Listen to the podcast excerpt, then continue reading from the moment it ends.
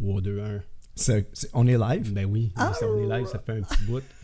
T'es-tu prête pour oui. ta discussion de garage, mon Claude? Je suis prêt à me faire driller, man.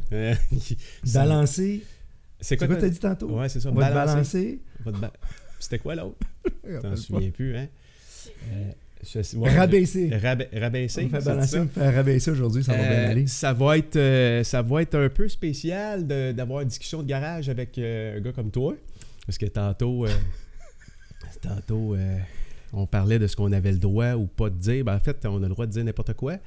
Puis le concept de cette émission-là, c'est de rester qui on est. Puis, tu sais, j'ai souvent du monde qui me disent « Ouais, mais tu sais, t'en vas sur les réseaux sociaux. En fait, je veux pas y aller parce que je m'expose. Puis là, qui je suis pour m'exposer. Puis là, si tu grattes un peu les questions, tu te rends compte que les gens ont peur de la réaction, de ce que les autres vont penser de toi. Ah ouais. Puis là, tu as des commentaires puis tout le kit. Puis honnêtement, moi, je me dis, reste quitté. Puis si t'as rien à te reprocher ou si t'assumes tes erreurs ou de la patente... Hey, ou dis-le pas. Who cares, là, tu sais. Mais encore là, dis-le pas. Tôt ou tard, là, tout se sait. Ah, ça, c'est vrai. Fait que c'est ça. Non, je disais tantôt... tu sais, moi, je vais te lâcher un petit sac des fois, là, ça fait partie de mon langage, mais dans ton cas, ça n'arrivera pas parce qu'on a comme... Mon garage a été nettoyé. Ah! Mon garage a été nettoyé, ouais. Claude, je suis content de t'avoir ici avec nous autres aujourd'hui. Je suis content d'être là, merci. Nous autres, ça fait un bon bout de temps qu'on se connaît, ça fait 15 ans. Ça fait 15 ans. 2007 qu'on s'est rencontrés la première fois. Oui, puis... toi puis moi, je pense que ça a cliqué très, très, très vite. T'es un gars très humain, t'es quelqu'un qui aime le monde, t'es un gars ouvert comme un livre. Puis t'as un background qui est vraiment, vraiment intéressant. Puis on va avoir le temps de parler de ça, là, mais tu sais, tu t'es lancé en business comme travailleur autonome il y a plusieurs années. Ouais. T'es revenu employé, maintenant tu relances, puis... moi, je trouvais que c'était important de t'avoir ici aujourd'hui. Important dans le sens où, tu sais, on a des gens sur la plateforme qui ont beaucoup d'expérience en business, qui ont réussi. Il y a des gens qui commencent, il y a des gens qui recommencent. Mais dans ton cas, l'expérience de vie que tu as est vraiment très, très enrichissante. Tu es en train d'écrire un livre, je crois, actuellement. On pourra peut-être en jaser tantôt. Mm-hmm. Mais c'est surtout la personne qui est en arrière de restauration. C'est quoi? Ta business, c'est... Second source, restauration de l'être. Fait que tu pourras nous en jaser un peu tantôt. Mm-hmm. Mais le type en arrière, le chic type, il est vraiment intéressant. Tu es un gars qui a voyagé pas mal, hein? Mm-hmm. Tu as habité à plusieurs places. Oui. Tu viens d'où? Originairement, je viens du nord de l'Ontario. Un petit village qui s'appelle Smooth Rock Falls. OK, non. Pas loin de Rouyn-Noranda. Ouais, non, mais c'est proche de où? C'est proche de Timmins, si vous connaissez Timmins. Ouais. La plupart des gens ne connaissent pas Timmins non plus, qui est dans le nord de l'Ontario, c'est la plus grande ville avec 45 000 de population. Après ça, c'est à Sudbury. Ouais. Smooth Rock, on était à l'époque, quand moi j'étais jeune, là, c'était 2300-2500 personnes. Il y a des villages plus petits que ça au Québec, il y a des villages plus petits que ça dans le nord de l'Ontario, mais c'était considéré quand même un village, un petit village. Et, c'est quand même assez franco, hein? Le nord de l'Ontario, c'est québécois. C'est franco-ontarien, mais c'est tout. Quasiment toutes des familles québécoises, quasiment tout le monde qui est là. Autant l'est que l'ouest, il n'y a rien dans le nord-ouest de l'Ontario, vraiment. Hein? Non, parce que là, tu arrives... Non, il n'y a rien dans le nord-ouest. Non, là, on parle plus comme peut-être des réserves. OK. Ouais, non. Autochtones. Fait que les villages sont plus, ou les petites villes du nord de l'Ontario sont plus dans l'est de l'Ontario. Ouais. Sud, ouais. Timmins, c'est encore Sudbury. Le nord. C'est nord-centre. Ouais. C'est nord-centre. Si tu prends la route 11, puis tu pars sur une carte, là, ouais. Tu suis la route 11 comme ça qui voyage le nord de l'Ontario, tu vas voir, on est à la pointe. Cette route-là, là, elle est fucking longue, man. Ça n'a pas de bon sens. J'ai traversé le Canada avec mon gars à Westphalia, tu vois, 5 ans. Puis il y a les deux parties de tout le territoire qui est le plus long à traverser, ouais. C'est les prairies. puis le nord de l'Ontario, man. Yes, sir. Mes enfants, ils m'ont dit... La même chose? Il y a juste des arbres. C'est vrai. C'est comme un peu le parc la Vérendrye x20, genre. Oui, c'est plus étroit. Le parc la Vérendrye, il y a des espaces un peu plus larges. Qui passe par là, man, le nord de l'Ontario? C'est parce qu'il y a tous les villages, là, c'est ça. Vers ça. Ben, les fournisseurs, il y a de la bouffe, hein, qui livrent les fournisseurs, la livraison. Non, ben, tu sais, il y a quand même toute une société, il y a tout un monde, mais... il est réparti sur des centaines et des centaines et des centaines de kilomètres. Fait que t'es né là-bas. C'est parsemé. T'as grandi là-bas? T'es-tu resté là-bas longtemps? 0-19 ans. OK. Ouais, t'as fait ma jeunesse là-bas. Puis tout le monde que je connais, puis je n'entends encore passer parce que je suis connecté avec Facebook Smooth Rock Falls, là.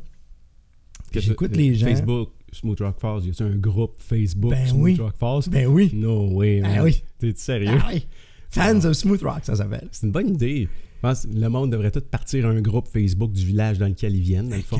Ben oui, tu viens de partir de quoi, là? Peut-être, là. Il n'y en a pas un encore pour Saint-Agnès de Belcombe, je suis convaincu. Partez ça, là, quelqu'un, là. Come on, let's go. Let's do it.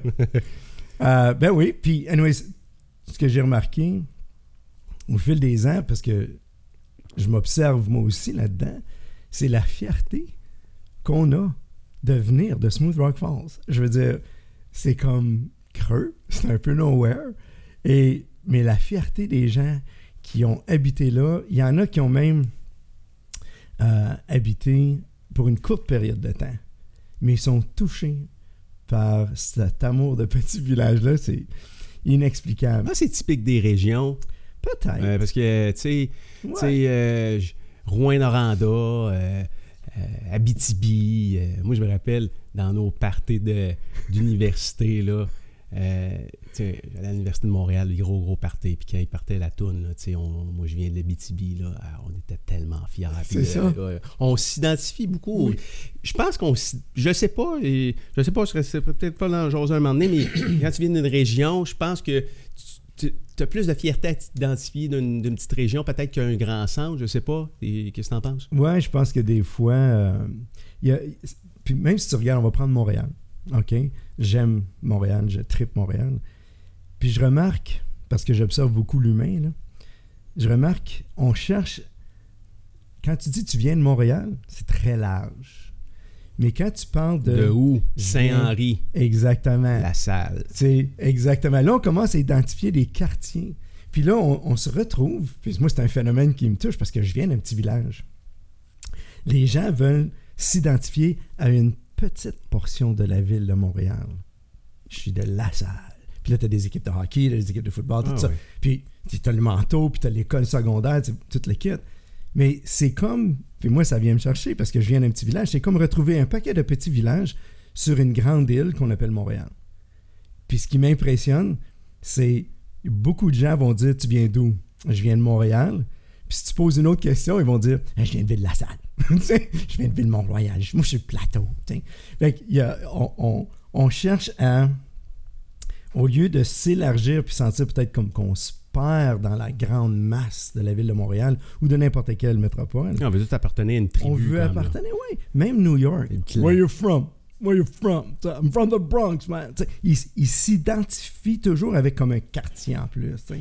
Fait que I'm from New York. Where from? I'm from the Bronx. T'sais. Fait qu'ils s'identifient avec quelque chose de plus petit. Oui, ça, c'est fort intéressant. Oui, puis mettons, t'es à Montréal, puis tu rencontres quelqu'un. Je viens d'Abitibi. Ah, cool. De où en Abitibi? De Rouyn-Noranda, mais tu sais... plus précisément durant 7 et 8 à Belcombe, puis toi, t'es né là. Mais là, il se crée des liens instantanés. C'est clair. Tu sais, t'as tout le temps... Tu vas dans des resorts dans le sud, là, je sais pas moi, au Mexique, là, puis là, t'entends tout le temps parler des Québécois quelque part. Là, tu vas dire « Ouais, tu viens de où? » Puis tu le quittes. Mais si tu tombes sur quelqu'un qui vient de ta région, et là, oublie ça, là, tu vas passer le restant de la semaine avec eux autres au bord, même à trinquer, puis tu le quittes. Là, ça, c'est clair. T'es resté... t'as grandi là-bas? T'es resté combien de temps, tu? Moi, de 0 à 19 ans. OK. Fait que ça fait partie vraiment de ton identité, là. Ah, vraiment. Parce que, tu sais, nous deux, on s'est rencontrés ici, dans la région de Montréal. Puis je pense que quand tu as des gens qui viennent des régions, qui vont comme avoir la chance de se rencontrer, même si on vient pas de la même région, on va comme connecter, on dirait plus facilement, parce que, puis là, je vais pas juger, là, mais je pense que les gens de région ont une genre d'ouverture, puis même, je te dirais, peut-être une genre de naïveté par rapport à l'être humain. On va comme connecter facilement ensemble, puis c'est un peu ce qui est arrivé, nous deux.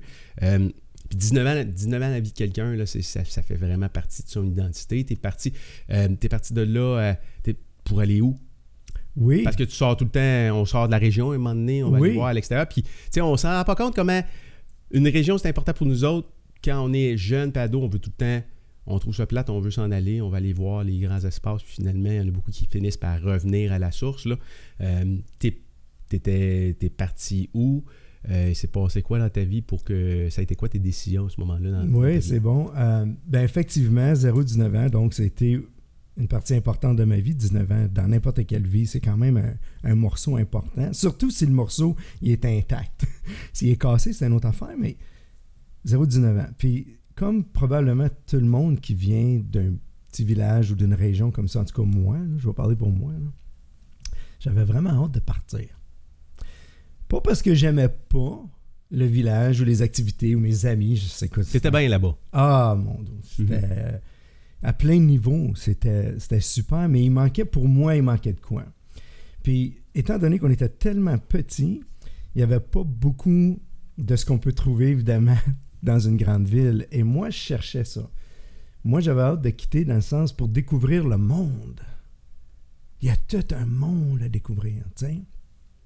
Le monde de Smooth Rock, c'était génial, mais je savais qu'il y avait plus que ça. T'sais, la planète Terre, c'est grand. Fait que moi, j'avais le goût d'aller découvrir comme ça. Comme la majorité des ados, moi, des jeunes adultes, là, tu veux découvrir, puis tu veux aller voir ailleurs, puis tout le kit. Ouais. Grosse famille? On était 4 enfants qui étaient réduits, parce qu'avant ça, c'était des familles de 15, 20, 24, là. Mais nous autres, on sortait de cette génération-là, mes parents, je devrais dire. Fait qu'on s'est retrouvés avec 4 enfants, 3 sœurs, je suis le seul garçon. Je suis le 3e de 4. Mais garçon unique, c'était hot. Ouais. Ah. As-tu été protégé des instincts maternels? Ah, ma mère est incroyablement... Non, mais tes sœurs aussi. Non, elles autres, ils maïssaient, c'est pas pareil. Ah ouais? Puis je les aime, là, tout est correct, j'ai fait la paix, on va en reparler, tu sais, tout est correct. Puis en passant, de ce qu'on va dire aujourd'hui, évidemment, j'ai aucun jugement. Puis ça, c'est une des choses qui est importante. J'ai pas de jugement, j'ai pas de critique, je suis pas fâché après personne. J'ai vraiment fait la paix. Puis ça, c'est un des travails, puis là, je plug, Second source. C'est un des travails que... Second souffle offre, c'est ce qu'on offre. Mais il a fallu que... De faire la paix, tu veux dire, de déconnecter avec ton passé ou régler ou lâcher prise ou... Pardonner et puis pas être rancunier. Tu sais, la prière de la sérénité, là, accepter les choses que je peux pas changer.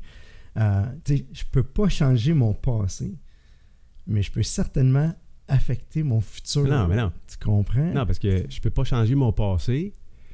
Ça peut aussi être décodé comme je baisse les bras, qu'est-ce que tu veux que je fasse? Il n'y a rien à faire, je suis une victime. Ça s'appelle résignation. Ouais. C'est un des processus du deuil. Je ne veux pas embarquer dans tout ça, mais c'est un des processus du deuil. Mais après la résignation, qui est une partie de, c'est la restauration. Okay. Et la restauration, c'est là tu reprends ta vie en main et tu bâtis ou rebâtis. Okay. C'est, dans le fond, ce que tu fais, c'est que tu donnes à quelque part du coaching, de la formation, puis quand tu parles de restauration, là, tu parles de l'étape qui vient avant la résignation. C'est après. Après, oui, c'est ça. Résignation avant. OK, oui. Après, restauration. Restauration qui vient après la résignation. C'est ça que j'ai dit. Okay. On a encore... il est encore tôt. Ah, on n'a pas fini. On n'en a juste même pas un début. Peux-tu travailler avec quelqu'un qui n'est pas résigné? Ben, pas résigné dans le sens, ce que je veux dire, c'est, tu sais, il y a comme une étape à passer à travers si on veut être capable de cheminer, puis aussi de se faire coacher, là. Je veux dire, tu peux pas forcer quelqu'un à prendre une décision, là. Tu peux pas. C'est impossible. Donc si t'es... C'est une personne qui lâche pas prise, c'est une personne qui traîne de la rancœur, qui traîne de la colère. C'est difficile d'avancer, non? C'est difficile, tout à fait. Puis tu l'as bien dit, puis l'expression, c'est, je la traduis de l'anglais, là, mais tu sais, tu peux amener un cheval à l'eau, mais tu peux pas le forcer à boire. Là. Fait qu'on a beau mettre plein d'outils, ouais. Ou plein de... Comment je dirais ça? La possibilité de... Tu peux offrir des services, tu peux offrir des plateformes, tu peux offrir plein de choses. Mais si les gens veulent pas, peuvent pas, ton produit est excellent, mais faut qu'ils soient prêts à l'acheter, ton produit. Puis quand on parle de blessure, ça, c'est encore vraiment touchy. Parce que d'assumer la responsabilité, c'est une blessure, mettons, là. Tu sais, je veux dire, quelqu'un t'a blessé, là, puis c'est vraiment vrai que quelqu'un t'a blessé, là. C'est dur d'assumer la part de responsabilité dans ce qui s'est produit, là. Tu sais, je veux dire, t'es peut-être pas responsable à 100% de la blessure qu'on t'a infligée, mais il faut quand même que tu gardes la responsabilité d'avancer puis de lâcher prise là-dessus, non? Et là, la job. Tu sais, si j'ai été blessé par quelqu'un, OK? C'est pas ça, c'est pas ma responsabilité. On a abusé de moi ou ça pourrait être ou tu y es peut-être responsable aussi. Il y a une partie de ça. Ouais. Mais ça, c'est un autre sujet. Ouais. Mais si je fais juste regarder, j'ai été blessé et j'y en veux ou je souffre de ça, ma responsabilité pour être bien. Puis là encore là, c'est un choix. Là. On est libre de choisir. Ma responsabilité, c'est de le reconnaître et de faire les efforts pour guérir. Oui. C'est à quelque part, il faut y faire face. Là. C'est comme... Ça, c'est tough. Ouais. Faire face, non pas, on va dire, on va utiliser des termes comme ça parce que c'est clair, là. Non pas faire face nécessairement à l'agresseur, juste faire face au fait que j'ai été agressé. Oh, oui, j'ai été blessé, c'est un peu moins fort un peu comme terme, là, mais wow, faut que je me l'avoue que je souffre. Exactement. Puis, en fait, c'est de faire face à... au fait qu'il n'y a pas personne d'autre qui va le régler pour toi, il faut que tu prennes la responsabilité. T'es dessus. Ouais, ça se fait avec de l'aide, par contre. J'ajouterais ça. La différence entre... Ça va être important, c'est que la décision me revient, mais il y a de l'aide. Ouais, il y a des gens, oui, tout à fait, qui sont spécialisés, qui sont formés, qui sont experts, qui sont professionnels, qui peuvent t'aider. Puis ils vont t'aider, puis ça, c'est le fun. Tu sais, dans le fond, tu l'as dit tantôt, c'est comme un coach. L'athlète, là, qui est super bon, là. Il n'y a pas besoin d'un coach pour être bon, hein? Il est bon. Qu'est-ce que le coach fait? Il prend ce qu'il y a, puis il exponentialise. Ça se dit pas, mais c'était super beau pareil. Ah, on peut dire exploite. Il exploite. Ben, exploite jamais un peu non, moins, mais, là. Non, mais tu peux exploiter parce que les connotations qui viennent avec, mais ton propre potentiel, là. C'est que tu prends ce joueur-là, peu importe cet athlète-là, puis tu l'amènes à être meilleur. Wow, tu l'amènes à se dépasser. Mais pourquoi puis comment? Bien, le coach, il a une formation, il y a une expertise, il y a une vision aussi. T'as 19 ans, tu quittes ton petit bled du nord, ton patelin du nord-ouest de l'Ontario. Y avait-tu quelqu'un ici dans le studio qui... Est-ce qu'on est live? Oui, on est live, mais c'est correct, il n'y a pas de problème. Le photographe, il est en feu. Il y a du poil à gratter partout ici. On n'a pas de chat, nous autres, ici. T'as 19 ans, tu prends la décision de quitter le nord-ouest de l'Ontario. Y avait-tu un aspect fuite de quelque chose à ce moment-là? Parce que, tu sais, à quelque part, ça prend quand même de l'expérience de vie ou un certain degré de maturité pour affronter la responsabilité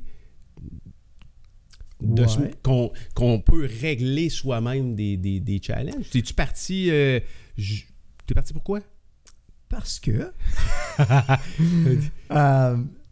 c'est que moi, j'avais... Je connais pas le détail de ton histoire. Non, tu vas voir. Non, assis-toi. Mais... OK. Non, c'est pas dramatique. C'est une histoire que d'autres ont vécue, évidemment. Ouais. Je suis pas le seul. Non? Moi, j'avais des rêves. Mon premier rêve qui a été brisé, ado, je suis au secondaire, je me rappellerai toujours, évidemment, mais je peux m'en souvenir, puis ça, c'est important. Je peux m'en souvenir sans avoir la blessure, la tristesse, les émotions qui viennent avec. Ça fait partie du processus de guérison. Mais je me souviens, moi, je voulais être astronaute. Pour de vrai? Mais non, je savais pas de moi tout. C'était mon rêve. Mais moi aussi. Je sais. Toi, tu y as cru jusqu'à quel âge? Ben là, c'est ça. Je vais avoir... c'est ça. 14, 15, je sais pas trop à peu près. OK.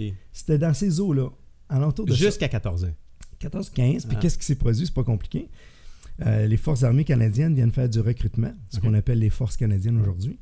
Je ne sais pas pourquoi qu'on a enlevé le mot « armée ». En tout cas, je sais pas. C'était les forces. Inside, c'est ça. Fait que anyways, ils viennent pour faire du recrutement. Ils viennent, tu sais, ils font le tour des écoles secondaires.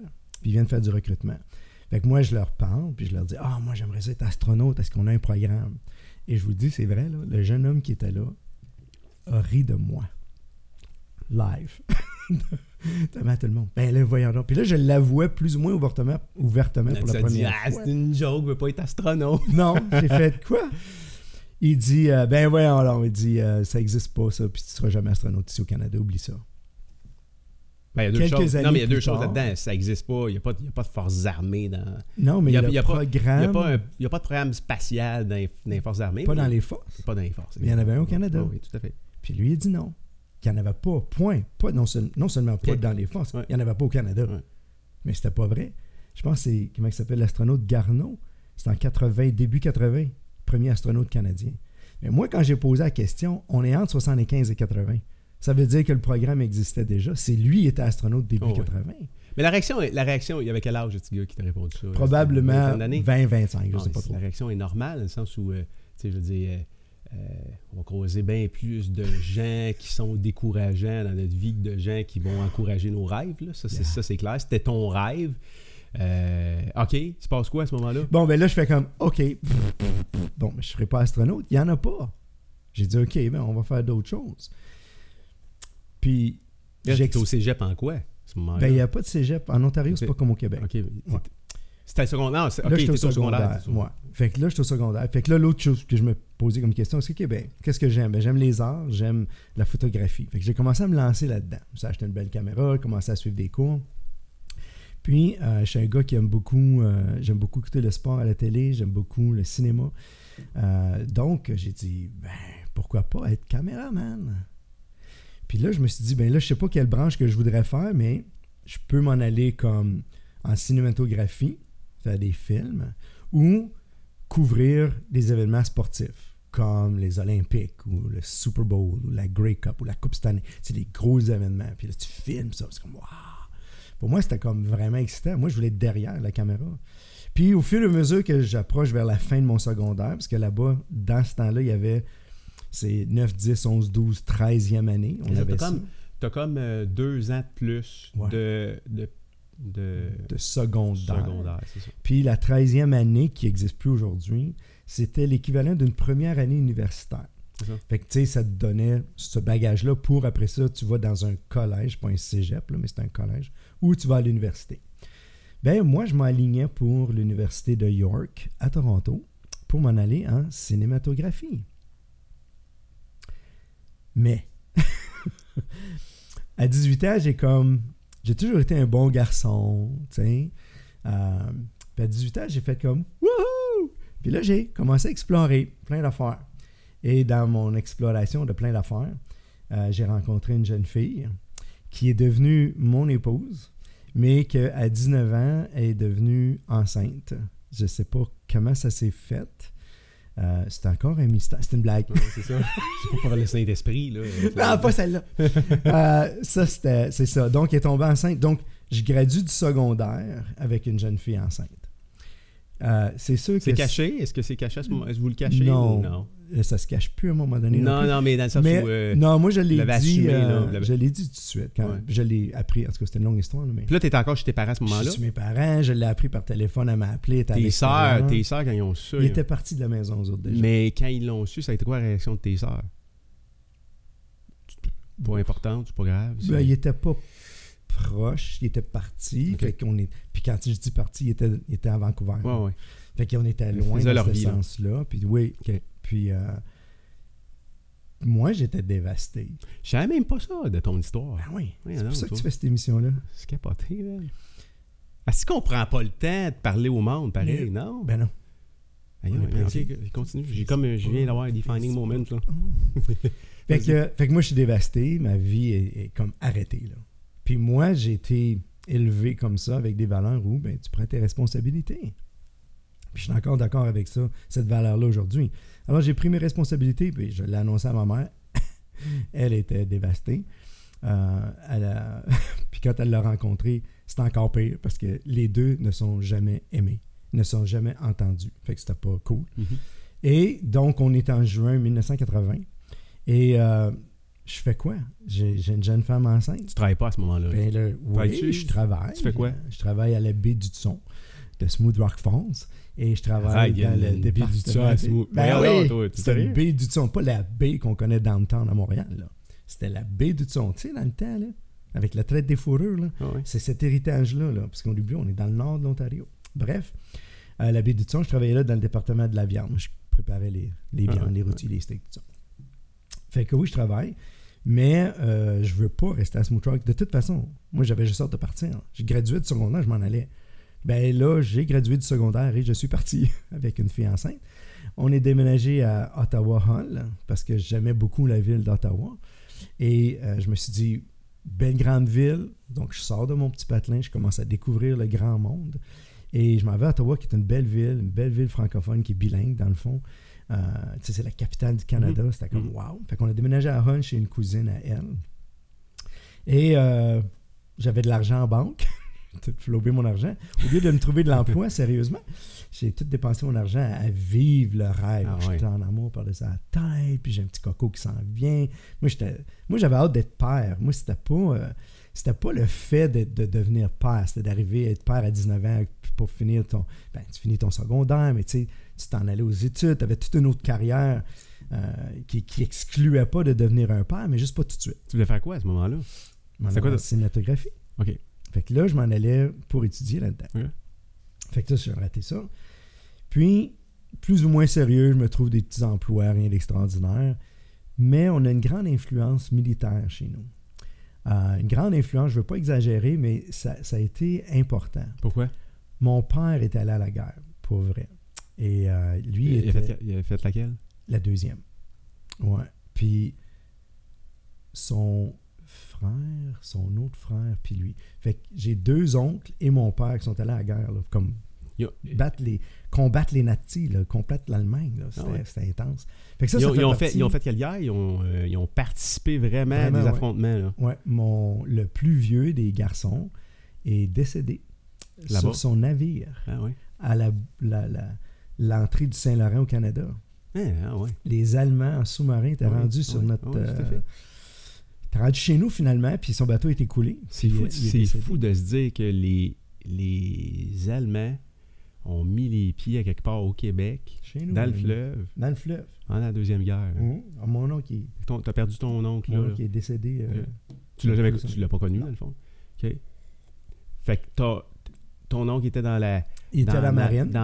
Navy. Mmh. Un frère plus jeune que mon père, lui était dans l'armée de l'air. Il était ce qu'on appelle, le terme en français, je ne sais pas c'est quoi, là, mais un air gunner. Mm-hmm. Puis si tu as vu des photos... Un mitrailleur. Ouais. Puis si tu as vu les photos des avions de l'époque, il y avait des gros avions avec des boules de vitre, là. En boule de verre. Puis des mitraillettes. C'est un trip pour un jeune, ça. C'est wow. Star Wars. Ah oui, d'aplomb. Ben, quand je vois le film, puis le jeune qui est en arrière, là, Luke, là, si je pense à mon oncle. Mm-hmm. Fait que lui, il a fait ça. Puis mon père... Lui est rentré dans l'armée de terre, puis il était... c'est quoi le mot? Il tirait du canon. Il était canonnier. Ça doit. Ou un tireur de canon. Ouais. Je cherche le terme. Mais bref. Artilleur.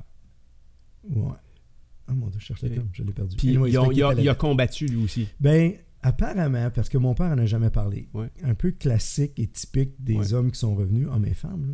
Je suis brave, je suis fort, je garde les choses pour moi. Ouais. Puis c'était pas évident ce qu'il a vu. Ce que j'en tire comme conclusion, là, ce que j'ai compris, encore là, on se tire des conclusions, c'est que quand lui est arrivé, la guerre était en train de finir. Okay. Alors lui, il se promenait, puis il faisait le tour des villages, puis ce que je comprends, c'est qu'il assurait plus la paix.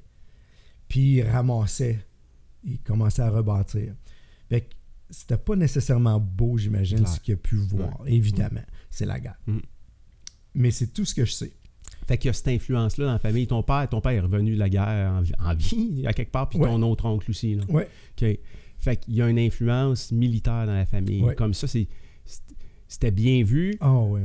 Alors, c'était bien vu? Est-ce qu'il y avait une pression sociale aussi? La pression d'aller que ma mère, parce que t'es le seul homme, dans le fond, dans la famille. T'as tout compris. La pression qui venait plus de ma mère, parce que mon père était typique de sa génération, encore une fois. Toujours sans jugement, sans critique, là, je peux là-dedans, pas en tout.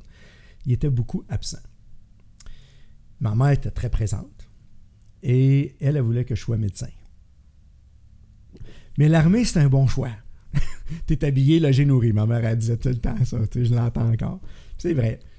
Fait que là, je me retrouve donc fast forward. Et encadré. Oui. Je me retrouve en 1980, à l'automne, à Ottawa. Mais c'est parce que le quartier général des Forces canadiennes est à Ottawa. Fait que des militaires qui marchent la rue, il y en a plein, là. Puis c'est des officiers, les grades sont toujours bien checkés, man. Je parle pas d'un habit de combat, là, comme on peut voir aux États, là. C'est l'habit, là, notre habit propre, là. Et puis, donc, ça me revient en tête que, wow, c'est une possibilité. Fait que puis là, t'as pas de job à ce moment-là. Ben non, puis j'en cherche plus ou moins, là. Je m'amuse un peu avec n'importe quoi, là. Je cherche, mais je suis pas sérieux, tiens. Parce que j'ai de l'argent en banque, fait que je suis pas pressé. Sachant pas que l'argent que tu dépenses de ton compte de banque, ça revient pas tout seul. Il faut que tu travailles pour en remettre d'autres dedans. Ouais, tu sais, personne m'avait dit ça. Je fais des blagues. Fait que l'argent se vide. Fait que anyway, je décide, bon, ben je vais aller au centre de recrutement, je vais aller m'informer. Long story short, j'ai été recruté, évidemment. Moi, je voulais être pilote. Ça va aller. C'est encore le caméraman, là. Je pense qu'il s'est couché trop tard hier. Fait que je m'en vais là, puis je vais être pilote d'avion. Fait qu'il dit, OK, pas de problème, il me passe un examen. C'était simple de même, là. Passe l'examen, 80 questions, tu as 30 minutes pour répondre à l'examen. Puis il y a toutes sortes de questions, mathématiques, physique, un peu de chimie, un peu générale. Je dis OK. Puis il dit là, réponds aux 80 questions. Moi, j'ai fait OK. Mais moi, je suis smart, là, j'ai 19 ans, moi, je sais tout, là. Fait que moi, je vais les impressionner. Je ne répondrai pas toutes, mais ça va être bon, tu sais. Puis mathématiques, moi, c'était pas ma force, j'avais lâché ça en 10e année. Fait que, non, mais, fait que je fais ça. Attends un peu. T'as lâché ça en 10e année, ouais. Puis à 18 ans, tu pensais encore à être astronaute, hein, ou à 16 ans. Ah ouais. Je les catch à 8 ans, moi. Claude. Juste te dire ça, là. J'aimais pas okay, ça, la science, puis les mathématiques. Fait que t'étais un peu dans les calinours, finalement, un peu, là, quand t'étais jeune, écoute, un peu, là. Mais personne ne me disait autrement. Non. Tu sais, j'ai dit, je veux plus faire des mathématiques. Ils ont dit, OK. Fait que, anyways. Fait que là, tu complètes ton questionnaire? Ouais, mais je le complète pas à 80. Je me rends à 75, 76. Je réponds pas aux 80 questions. Parce que j'ai pris trop de temps à calculer pour avoir la bonne réponse. Mm-hmm. Fait que je retourne voir l'officier après. Et en fait, il m'a mis dans son bureau. Il dit, bon, on a regardé ça, puis t'as pas répondu aux 80 questions. C'était une directive. Fait que là, je fais comme, ben non. Puis là, je dis, mais il était bonne mes réponses. Ah, il dit oui. Mais t'as pas répondu aux 80 questions. Puis là, bête et raide, comme ça peut être dans les forces, il me sort une feuille, comme ça. Il tire une ligne rouge, comme ça. Je dis, quoi? Il dit, tout ce qui est en haut de la ligne rouge, tu peux pas appliquer. Parce que t'as pas répondu aux 80 questions. Pilote d'avion est en haut. Tout ce qui est en bas de la ligne rouge, je dis ça, tu peux faire ça. Qu'est-ce que tu choisis? Pour de vrai. Hey, je pleure dans son bureau, moi, là. Je pleure pour vrai, là. Parce que tu avais une idée, tu t'es dit, m'en aller dans les forces, m'en aller piloter. Mais je vais aller dans les forces, je vais être pilote, je vais vivre mon rêve. Fait qu'il y avait quoi en bas de la ligne? Il y avait quoi en haut? Qu'est-ce qu'il y avait en haut de la ligne? Oh, puis là, je me demande si les tests, c'est encore comme ça dans les forces, là, peut-être, là, c'est probablement... Ça fait longtemps, là. Mais il y avait... tu te rappelles-tu un peu, il y avait quoi? Tu avais pilote d'avion en haut? Non, parce que j'ai les yeux pleins d'eau. Puis il vient de m'enlever mon rêve. Fait que tu sais pas. Puis qu'est-ce qu'il y avait en bas? Il y a juste pilote est en haut. Moi, je suis comme, quoi? Fait que là, je regarde en bas, puis là, je te dis, j'ai les yeux pleins d'eau, puis je comprends rien. Tu sais, quand t'es stressé, puis t'as plein d'émotions, je vois rien, je comprends rien. Mais il y a une chose qui ressort de la page, littéralement, puis c'est firefighter, pompier. Mais en anglais, c'est plus sexy.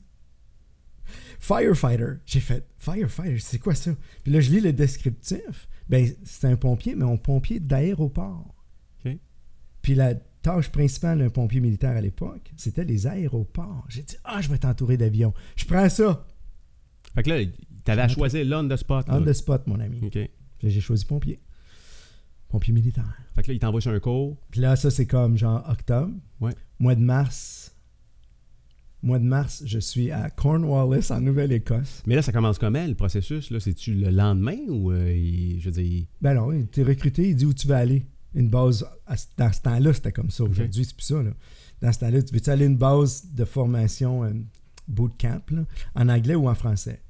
J'ai dit, moi, je suis bilingue, n'importe quel, le premier qui s'ouvre. Parfait.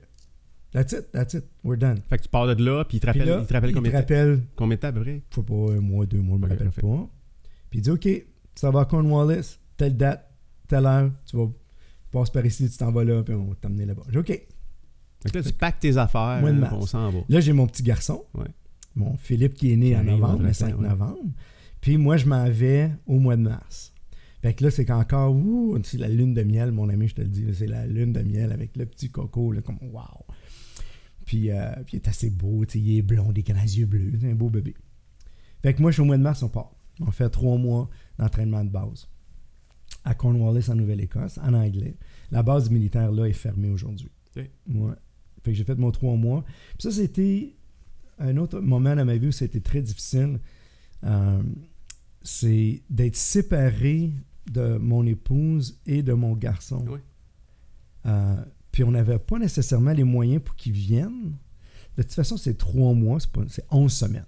C'est pas si long que ça, mais je peux te dire que quand tu as 19-20 ans, puis tu t'ennuies de ta mère, de ta femme, de ton gars, tout est nouveau. Puis t'es comme... Moi, je me suis senti comme arraché, tu sais. Puis elle n'a pas pu venir me voir. Fait que, elle a envoyé une photo, 2.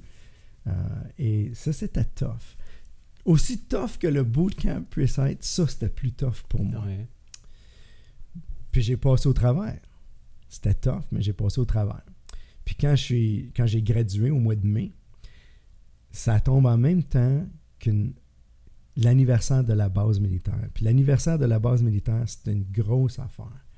C'est pas une parade, ils appellent ça une cérémonie. Parce que quand tu gradues, il y a une parade de cérémonie. Ouais. Mais nous autres, on gradue à l'anniversaire de la base. Là, tout le monde, les gros big brass de Ottawa, ça descend. Ouais. Tout le monde est là. Tes parents sont-tu là?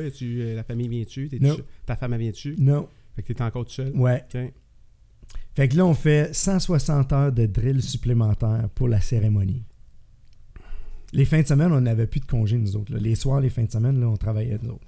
Fait que là, tu finis ton cours, t'es quoi, finalement? T'es pompier. T'es une recrue. Non, mais t'as fait ton cours en quoi? Un cours recrue, de base. Okay. Ils te transforment d'un civil à un militaire. Ouais. Du brainwash, mon ami? Oh, oui. Puis après, après, ils vont te... Tu vas à l'école. Tu vas à l'école. Tu vas à l'école des pompiers. Okay. Puis là, l'école est où, à ce moment-là? À Borden, en Ontario. Fait que là, tu pars de là... T'en vas à Borden, ta femme a suivi? Était juste à côté de Borden, on a loué un appartement là-bas. Mm-hmm. Mais moi, il faut que je reste dans les baraques. OK. Ouais. Okay. Fait qu'on on est plus proche, je la vois les fins de semaine, je vois mon gars les fins de semaine, mais il faut que je retourne la semaine. OK. Fait que là, tu recommences à les voir, fait que ça, c'est pas payé. Puis là, ton cours, il prend combien de temps? C'est de septembre à décembre. OK. Fait que tu sors de là en décembre. On s'en va. T'es un pompier. Pompier militaire. Yes, sir. OK. Puis là, ça va à Summerside, sur l'île du Prince-Édouard. Okay. Pourquoi pompier? Parce que tu as fait une... Tu sais, je comprends aujourd'hui ton autre carrière là, que tu vas nous jaser, puis que tu es toujours, à quelque part, formateur, enseignant dans ce domaine-là. Là. Mm-hmm. Pourquoi pompier? Pourquoi tu as choisi ça feuille? Parce que c'était probablement pas le seul choix. Là. Il doit y avoir d'autres choses. C'est celle qui est ressortie. Pourquoi? Pourquoi ça a ressorti? Pourquoi ça, en particulier? Il parlait d'avion. Oui, tu voulais être un aéroport, toi, là. Oui. Okay. Je l'étais. Okay. C'était hot. Okay. C'était fun. Okay. C'était cool. Ouais.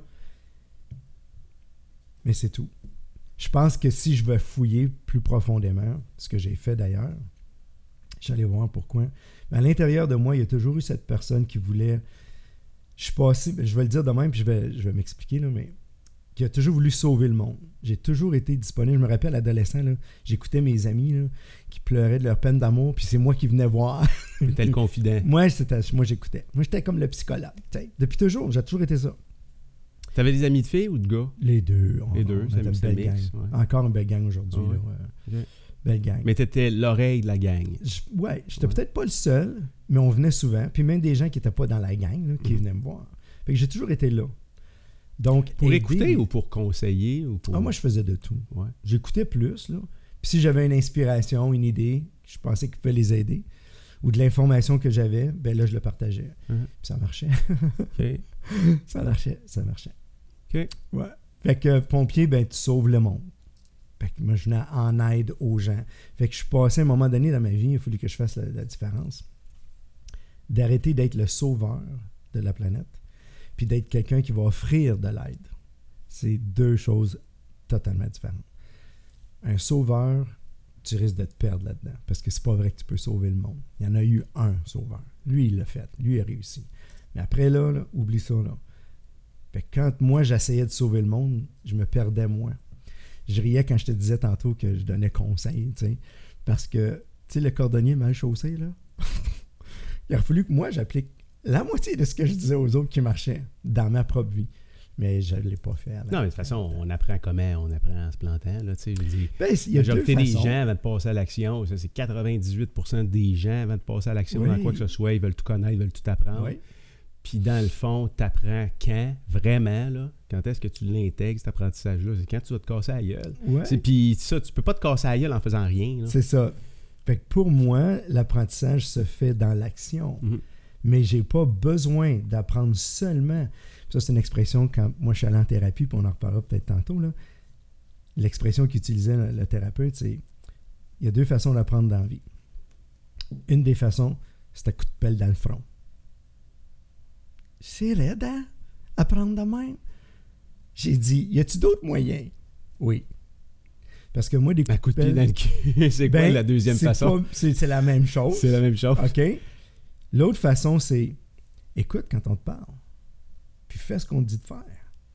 Puis c'est pas comme autoritaire, puis contrôleur, c'est pas ça, là. Il y a quelqu'un qui est plus intelligent que toi, plus sage que toi. C'est pour ça que quand on va voir des thérapeutes, des psychologues, des psychiatres, puis toute la patente, pourquoi qu'on fait ça? Il y a une expertise, ça revient à ce que je disais tantôt. Cette expertise-là m'aide à éviter les coups de pelle dans le front, à rentrer dans les murs, à rentrer dans un poteau. C'est sûr que... Là, écoute bien, là, ça, c'est bien important, ce petit bout-là, OK? C'est sûr que je peux apprendre quelque chose, mais c'est pas garanti de qu'est-ce que tu vas apprendre. Je te donne un exemple. Je dis aux garçons, traverse pas la rue sans regarder de chaque côté avant de traverser la rue. Écoute ce que je te dis. Comme je dis, je ne suis pas autoritaire. Je vais juste te dire, regarde, c'est dangereux, j'explique pourquoi qu'on regarde des deux côtés, je démontre comment, puis je le fais avec eux autres. C'est hot, là. Good. Là, les garçons, ils m'imitent.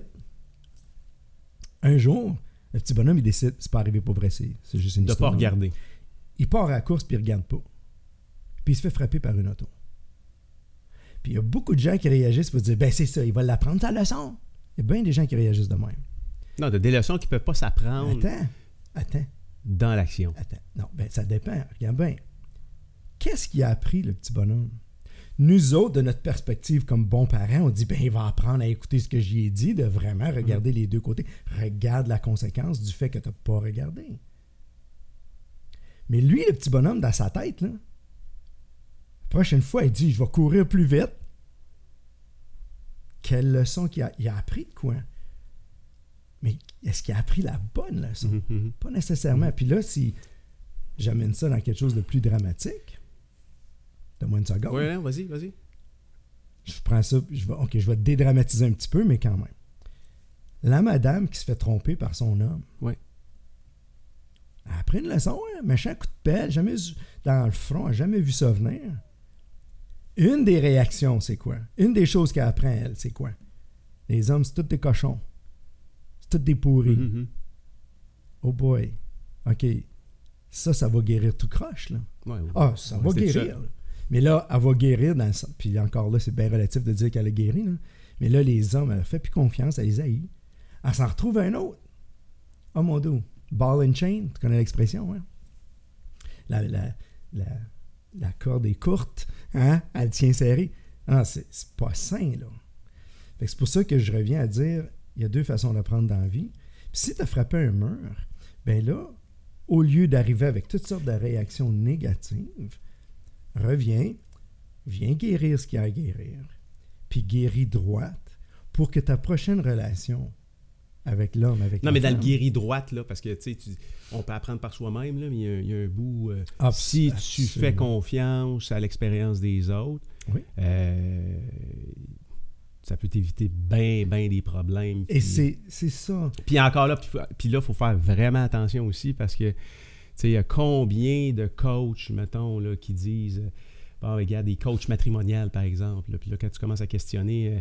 OK, mais c'est quoi ton background? Mais la personne s'est divorcée 22 fois, puis elle donne des conseils, puis tout le kit. Fait que là aussi, il faut que tu fasses attention de qui tu tires tes enseignements. Mm-hmm. Mais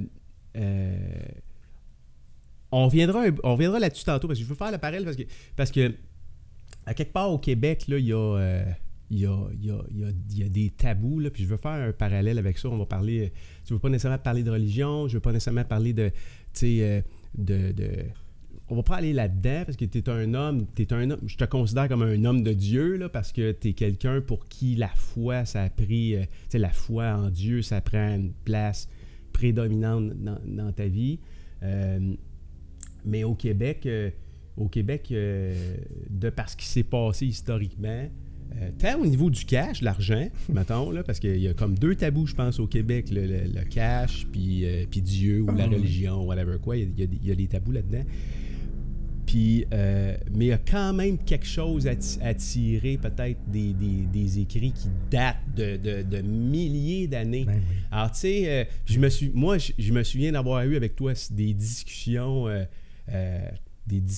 qui étaient pour moi importantes, parce qu'il y a des affaires que je comprends pas, par exemple de la religion chrétienne, qui sont complètement absurdes pour moi, tu me suis-tu? Ah oui. Et que récemment, à certaines lectures, je fais « Ouais, OK, mais il y a quand même quelque chose à y tirer de ça. » Parce que ça a été écrit sur des milliers d'années.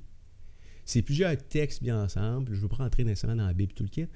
Mais à quelque part, il y a une expérience là-dedans humaine, qui est à quelque part comme un genre de guide. Puis de ce temps-là, on a des discussions avec les ados ici à la maison. Puis, tu sais, les ados vont challenger beaucoup les règles. Alors, quand Dieu dit, ou je ne sais pas qui dit ça, là, mais tu sais, exemple dans la Bible, là, puis je lis pas la Bible, puis je comprends pas la Bible, OK? C'est pour ça que des gars comme toi, ça existe, pour venir un peu décoder les choses qu'il y a là-dedans. Mais tu sais, je lis ça, puis je me dis... C'est plein de règlements, c'est plein de contraintes. Tu sais, puis tu vas dire non, puis je vois nécessairement qu'on rentre là-dedans. Mais tu sais, la dernière fois qu'on s'est parlé, je te disais, Claude, comment quelqu'un qui est censé être mon père, qui est censé m'aimer, peut me menacer d'aller en enfer? Tu me suis-tu si je respecte pas les règlements? Ce que j'ai compris récemment, en me faisant challenger moi sur des règles, exemple, qu'il y a dans la maison, c'est que les règles n'ont pas besoin d'être toutes expliquées dans le détail. C'est une base. Suis ça, tu ne seras jamais dans le trouble. Mm-hmm. C'est un peu ce que tu dis. C'est que si tu fais confiance à des enseignements, puis confiance naïve, mais pas trop naïf, là, tu sais, oui, tu peux questionner, exemple, oui, mais pourquoi c'est 100 km/h sur l'autoroute? Pourquoi ils ont fixé ça à 100? Mm-hmm. Là, tu peux émettre des théories, de dire, bon, ben là, à 100, il y a probablement des études qui ont été faites qui disent que passer 100 km/h, la probabilité qu'il arrive des accidents ou whatever quoi est plus grande. Ah oui. Mais pourquoi 100? Mm-hmm. Et un ado, si t'es pas capable de mettre le doigt sur la réponse, sa tendance va être de « tu connais pas la réponse ». Donc, il n'y a pas de fondement. Donc, fuck off, tu comprends-tu, je passe à côté de la règle. Alors que tu sais très bien que si tu te fais arrêter à 103, même si le gars il roule à 110 à côté de toi, même si c'est permis sur l'autoroute à 110, même si le foutu photoradar, il va te piner à 109, c'est 100 km/h. Puis le policier, il est dans son devoir de te donner une étiquette à 102 ou à 103.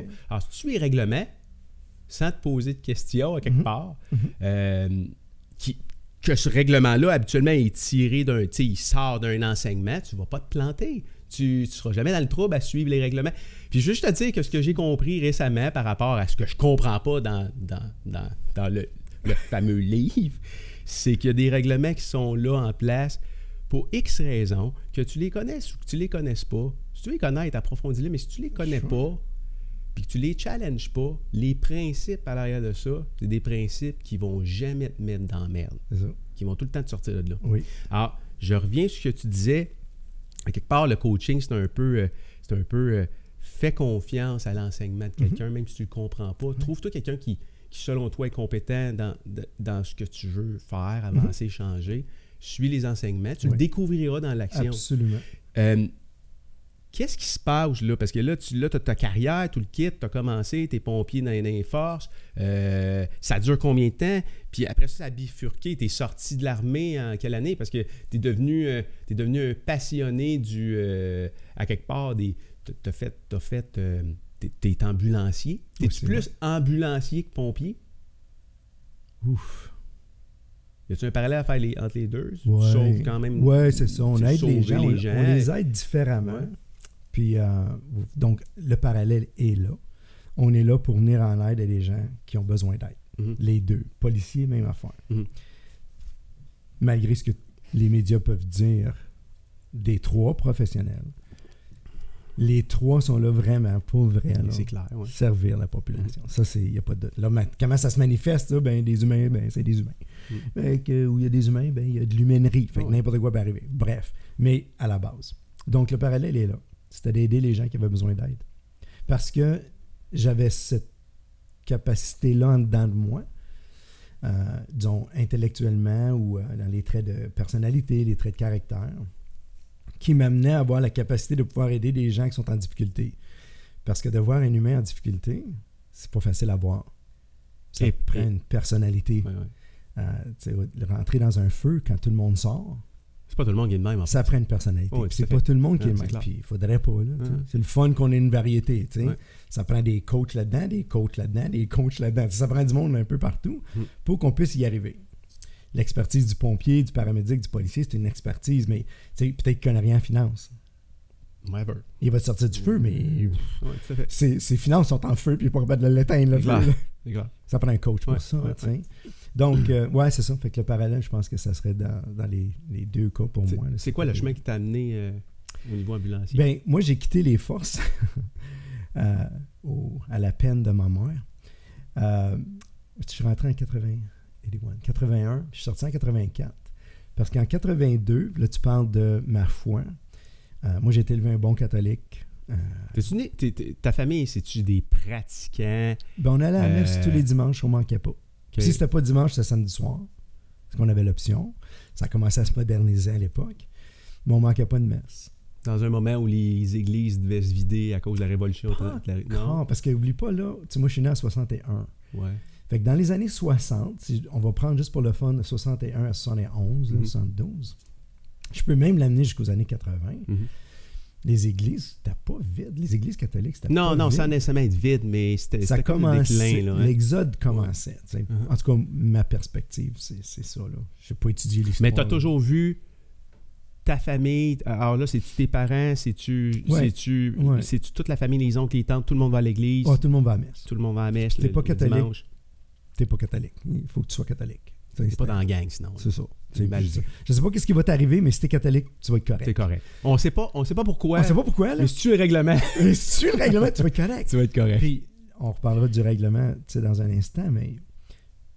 Fait que, anyways... Fait que moi, OK. Il manquait de quoi? Puis... Donc, malgré le fait que t'es... Ben, regarde, on va parler des règlements, justement. Okay. Il manquait de quoi... Puis dans ce que j'ai écrit dans les livres, en fait, les livres que j'ai écrits, il y a deux sujets que j'aborde séparément qui parlent de justement ça. Les règlements. Le premier livre, ça s'appelle « Le salut » et « Si c'était vrai ». La série de livres, ça s'appelle « Et si c'était vrai ». Donc, ça amène à la réflexion. Je ne fais pas de l'endoctrinement, là, c'est pas ça. Là. Ça amène à une réflexion. Les gens sont libres de choisir, sont libres de décider s'ils y croient ou pas. Mais ça amène à la réflexion, c'est juste ça. Les règlements...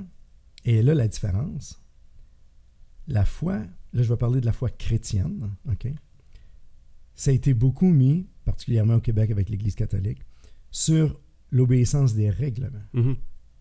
Ce qui manque, puis ce qui manquait dans ma vie. Qui est un peu l'Ancien Testament. C'est pas un peu l'Ancien Testament qui était plus, voici les règles, puis voici le danger de ne pas obéir aux règles.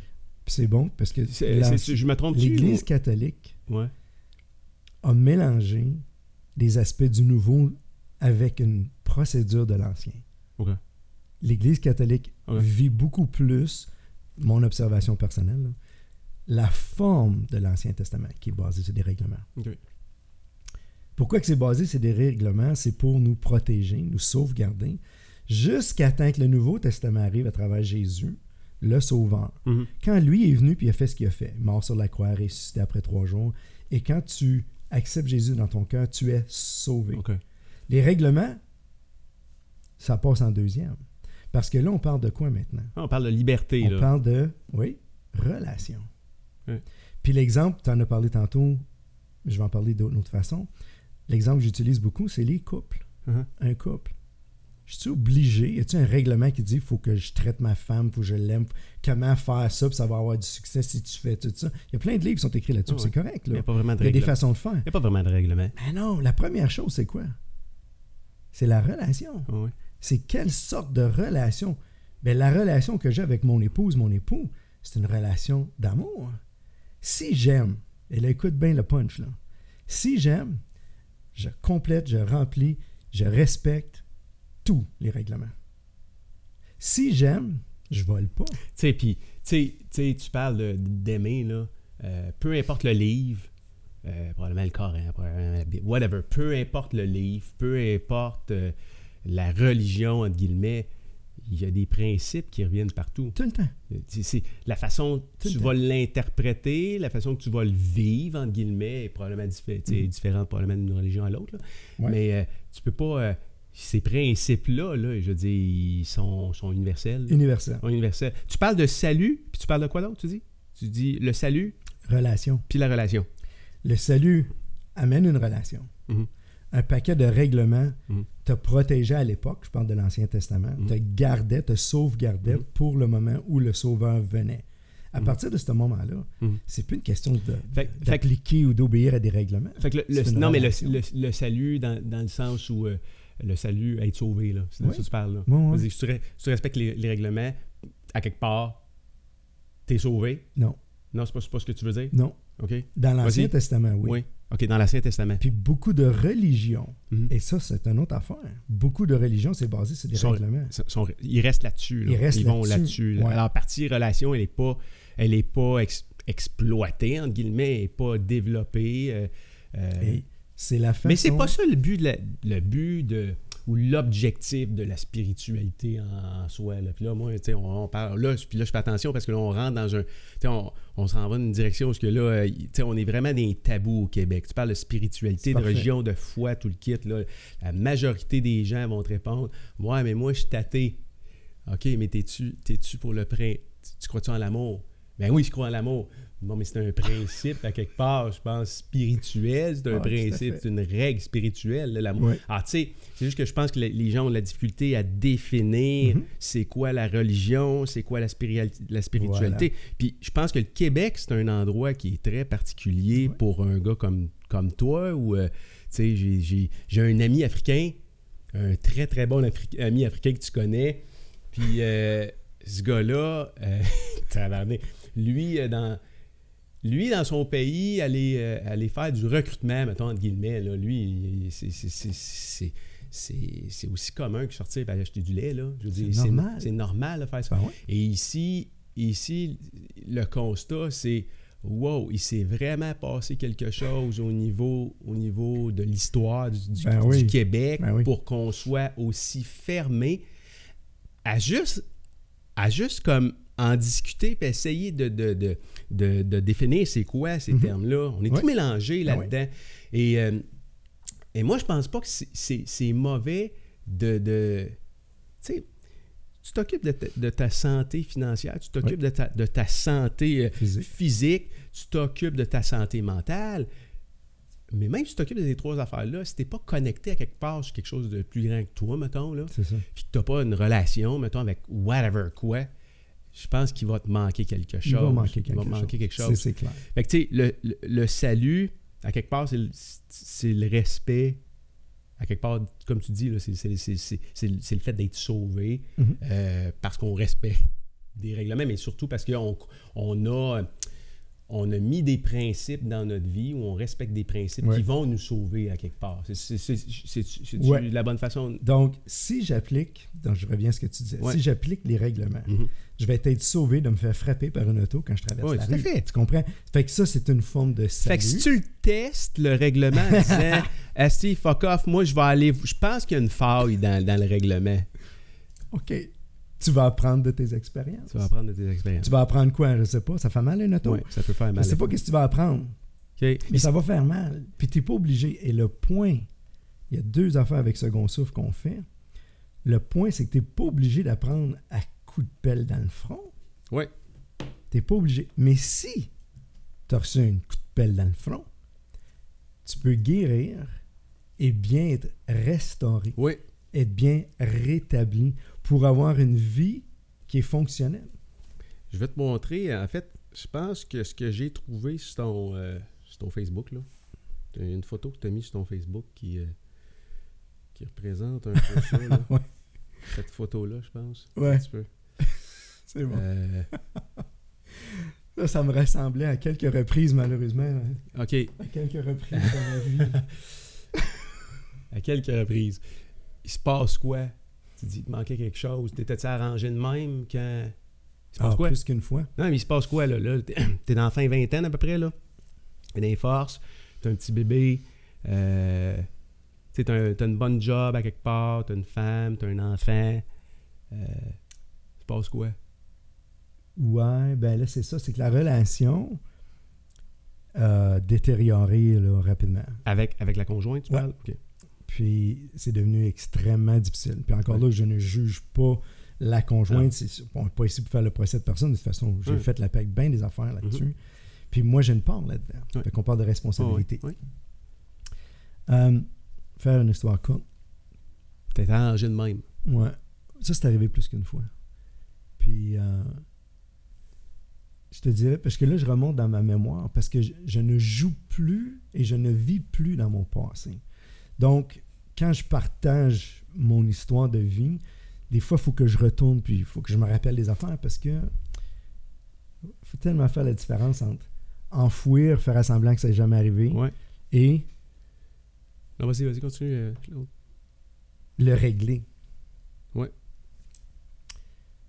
Probablement que le premier gros mur que j'ai frappé, là, comme la photo le montre, là, c'est quand mon père est décédé, j'avais 16 ans. Ça, c'était un coup de masse, mon amant. Mais tu sais, là, j'ai rien à voir avec ça. Mon père, il est mort subitement d'un infarctus, une crise cardiaque massive au travail. Ouais. Ça, c'était probablement le premier gros coup. Après ça, oh boy, j'ai pris des mauvaises décisions parce que je ne l'ai pas accepté. Que mon père quitte. J'avais pas la meilleure relation nécessairement avec ma mère. Ça allait bien dans un sens, mais j'aimais pas la sorte de relation que j'avais avec ma mère. Puis encore là, j'ai fait la paix avec ça. Je me répète souvent parce que ça peut sonner comme si je juge et je critique mes parents puis je leur en veux. Je suis passé par là. Non, ça arrive à tout le monde. J'ai réglé ça. Non, mais tu as une combinaison de facteurs qui fait en sorte que là tu... Là, j'ai pris des décisions... C'était pas juste un accident dans ton cas, là. Non. C'était... Puis ça, c'est juste le début, là. Une série de collisions, là. Oh my goodness. Parce que, qu'est-ce qui arrive, c'est que... Quand t'as pas réglé des affaires du passé, des blessures, on va dire ça, regarde ça simple, là. Puis qu'il arrive un événement déclencheur. Ta réaction et tes décisions qui vont en suivre... seront pas nécessairement les meilleurs parce qu'il y a des choses qui ne sont pas réglées. Alors, en réaction, j'ai pris des décisions qui m'ont amené à frapper des murs, à rentrer dans les murs. Puis là, je saute bien des étapes. Je disais aux gens, j'ai vécu plusieurs vies dans une vie, moi. Puis ça, c'est épuisant. On a une vie à vivre.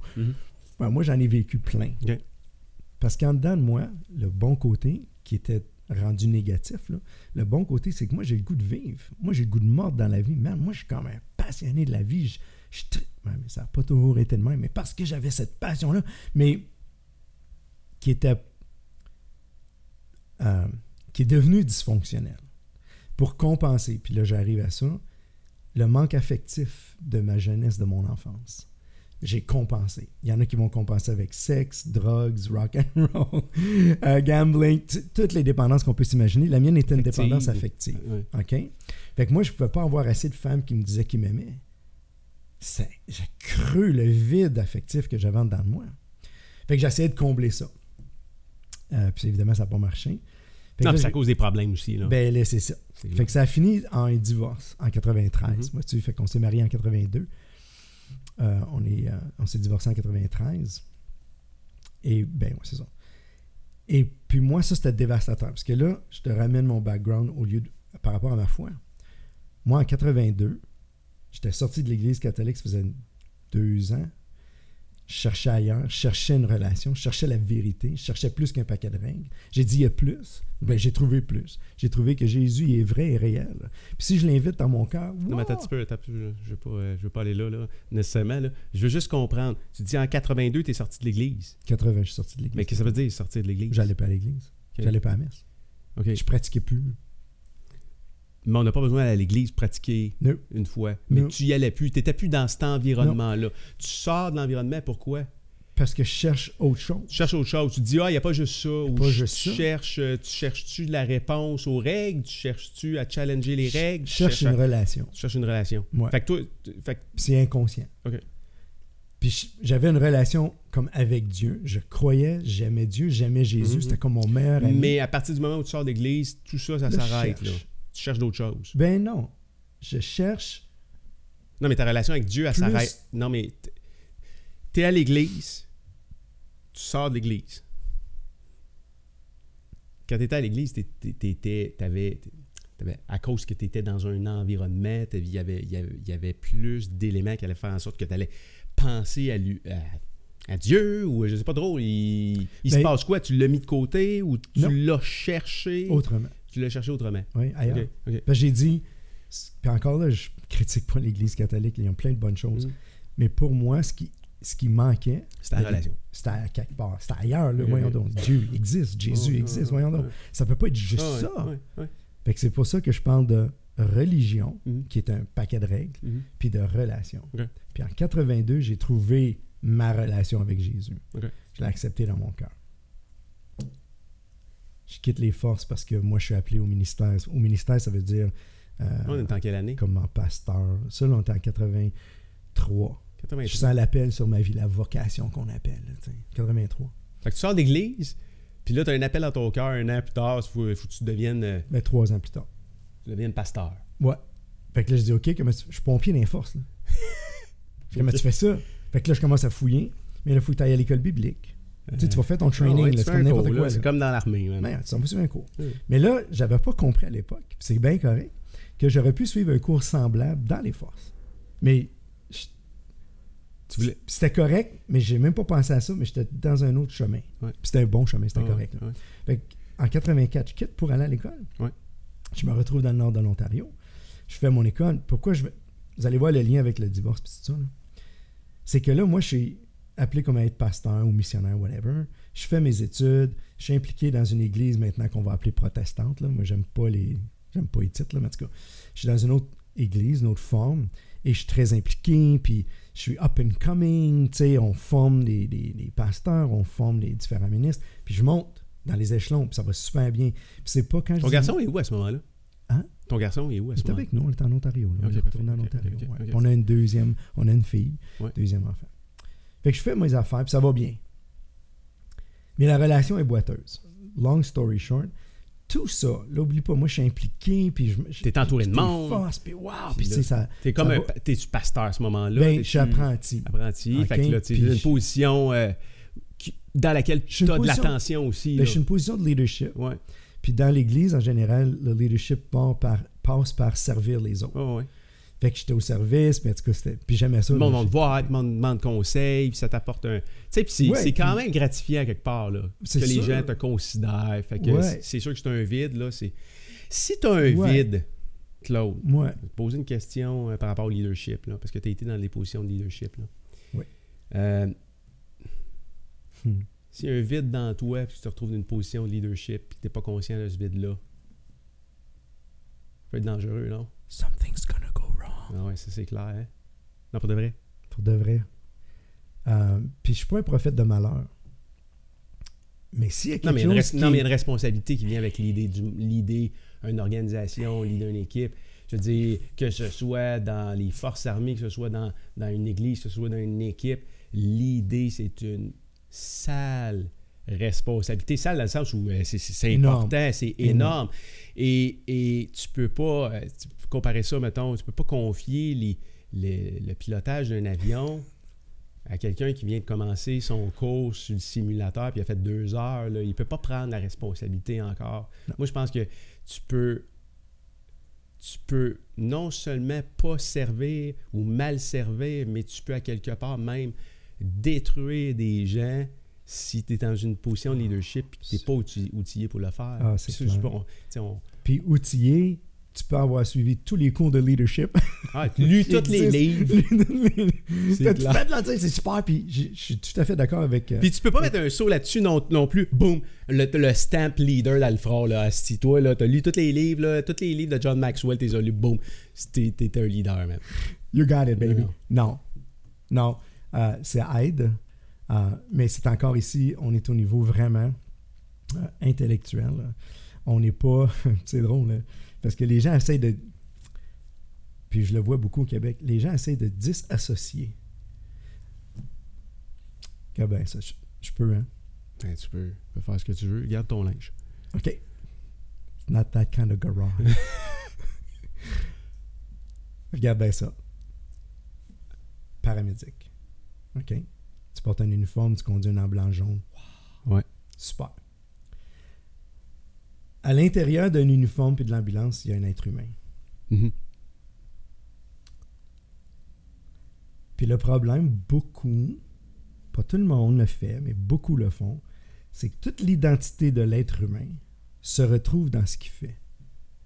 C'est une erreur. Dans l'uniforme. Dans l'uniforme, dans la position, ouais.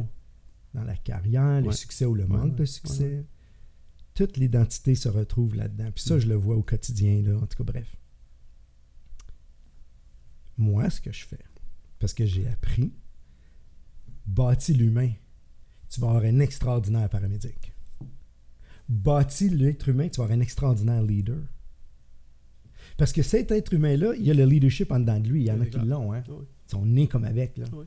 Tu développes ça, mais développe l'humain, ouais. Tu vas avoir un bon leader. Ouais, le leadership, ça va venir. D'où le proverbe « l'habit fait pas le moine », c'est le moine qui fait l'habit à quelque part. Puis le danger avec s'identifier à, puis ça tu l'as vu, tu l'as entendu parler, comme moi, là.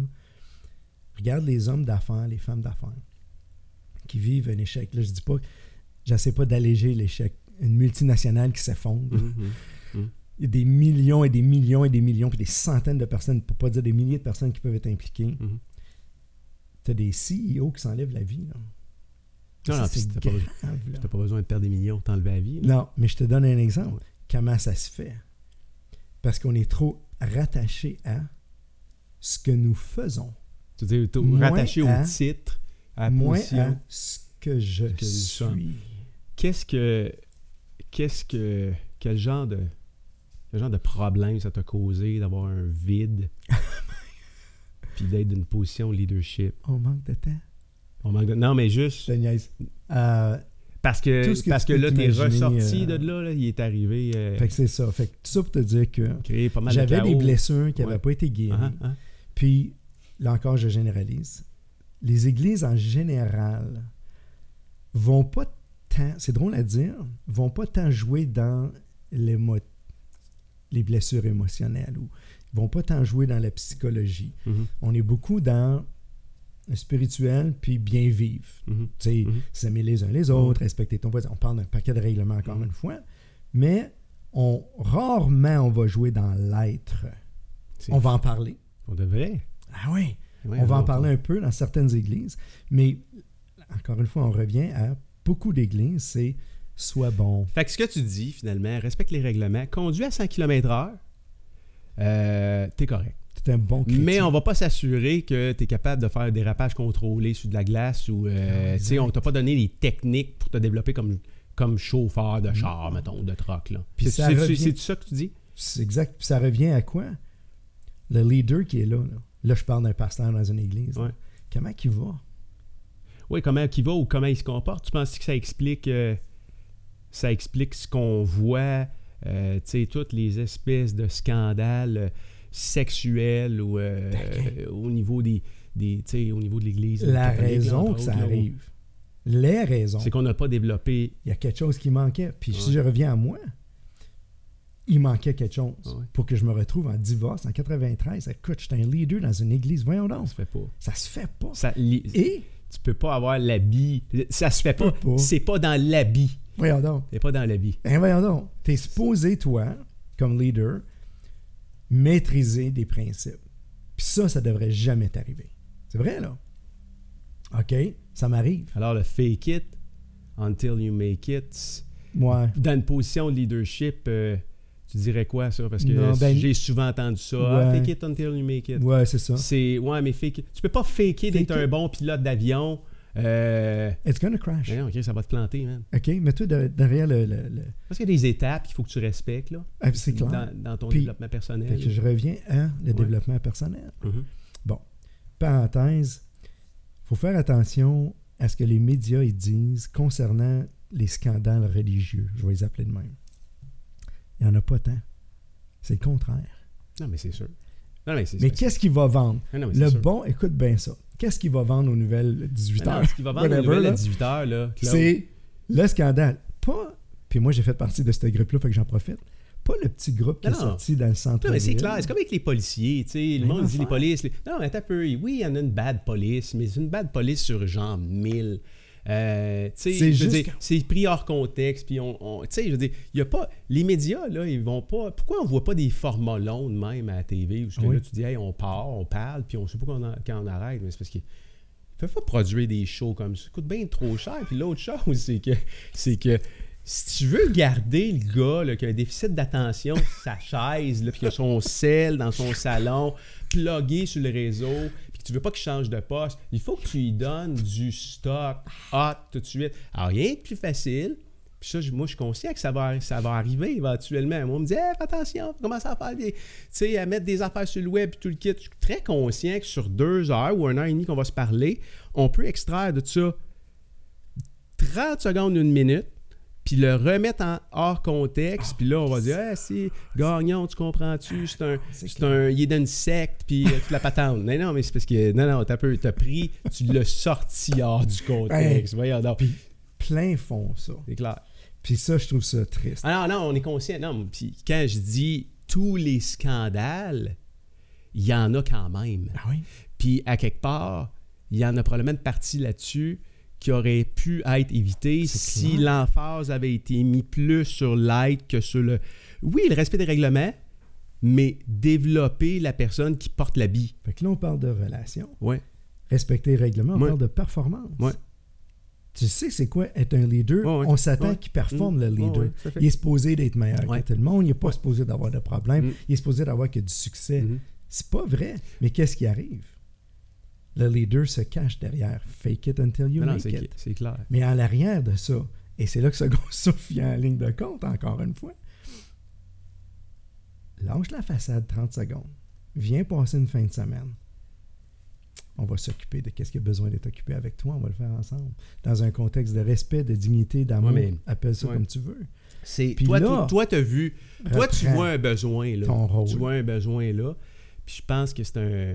Tu touches à quelque chose qui est important. Là, mettons qu'on met... Parce que toi, tu le fais pour les pasteurs, pour les gens. C'est ouvert à tout le monde. Hein? C'est ouvert à tout le monde, mais tu sais, t'es beaucoup à l'église, puis t'es dans des gens qui... puis je dis pas que c'est limité à ça, parce que les principes que t'enseignes, ils peuvent se mettre partout. Ils sont universels. Mais le point que je veux t'amener, c'est t'as vu, tu vois là-dedans un besoin que les leaders ont de... d'à quelque part se faire aider parce que, tu sais, moi, je suis déjà passé par là, puis probablement que je vais repasser par là un jour, ce qui était dans une position où tu as la responsabilité d'amener des gens quelque part. Tu te rends compte, ou pire, tu te rends pas compte qu'il te manque des outils, mais les gens sont là, puis ils te regardent, puis ils suivent ton leadership. Alors, d'admettre que tu sais pas où tu t'en vas, ou d'admettre que tu as des fautes ou des failles, c'est à quelque part, c'est te mettre dans une position où le monde va peut-être perdre confiance en toi, mais tu vas où dans ce temps-là? Je veux dire, moi, je me rappelle, je me suis retrouvé dans des situations où je me sentais tellement tout seul. Exact. Tu peux pas parler de ça à personne. Et c'est ça le problème. Tu peux pas en parler à personne. OK? Ça implique que tu as la volonté d'en parler à personne. Tu as la volonté d'en parler à quelqu'un. C'est ça, c'est bon. Ou pire, tu t'admets pas qu'il faut que tu y ailles chercher de l'aide. Absolument. Et ça, c'est pire. Absolument. Ça, c'est pire. Ben, je sais pas ce que tu en penses. Moi, moi, là, je donnais des cours. J'avais une business de premiers soins. Ouais. J'ai eu ça pendant 21 ans au Québec. Puis quand je donnais la partie sur l'état de choc, mais un état de choc physique, tu te coupes, tu saignes, ton sein et ta tête est en choc physique ou physiologique. OK. Mais moi, je profitais de ce moment-là, dans un cours de premiers soins, pour parler du choc émotionnel. Du secouriste qui arrive dans quelque part et qui a du sang partout. Là. Il faut enlever le tabou. C'est ce que je faisais avec mes cours de premiers soins, imagine.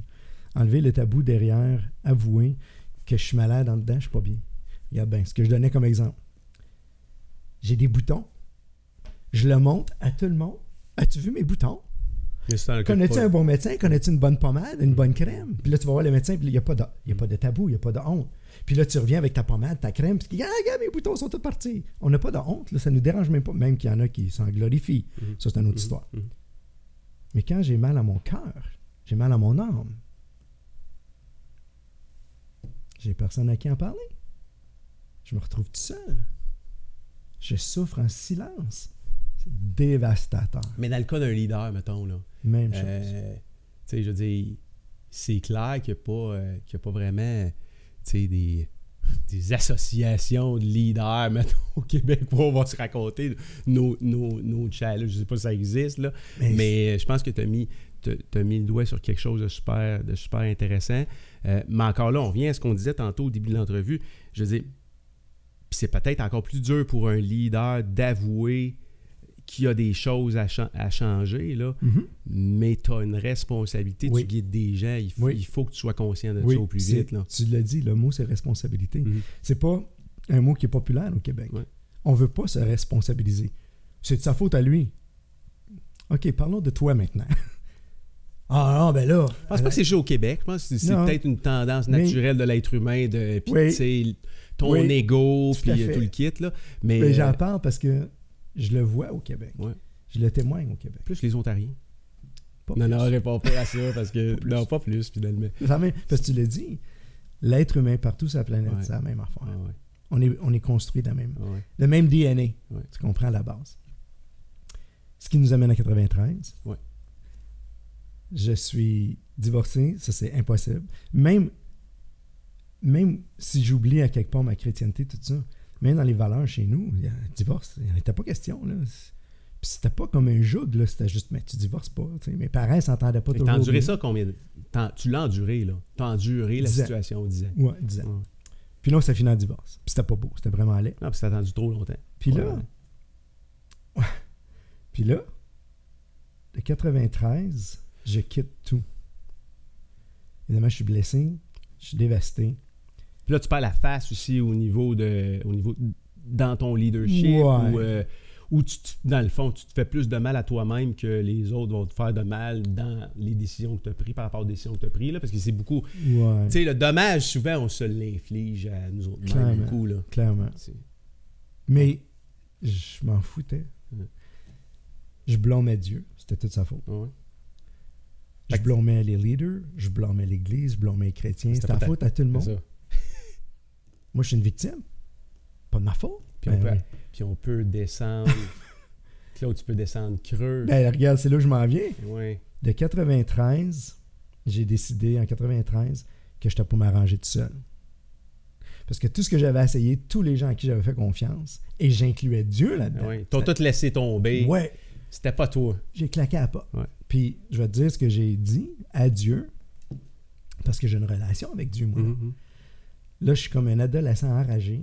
J'ai mon doigt dans la face. Je parle comme s'il était là. Ouais. C'est tout de ta faute. Je ne veux plus rien savoir de toi.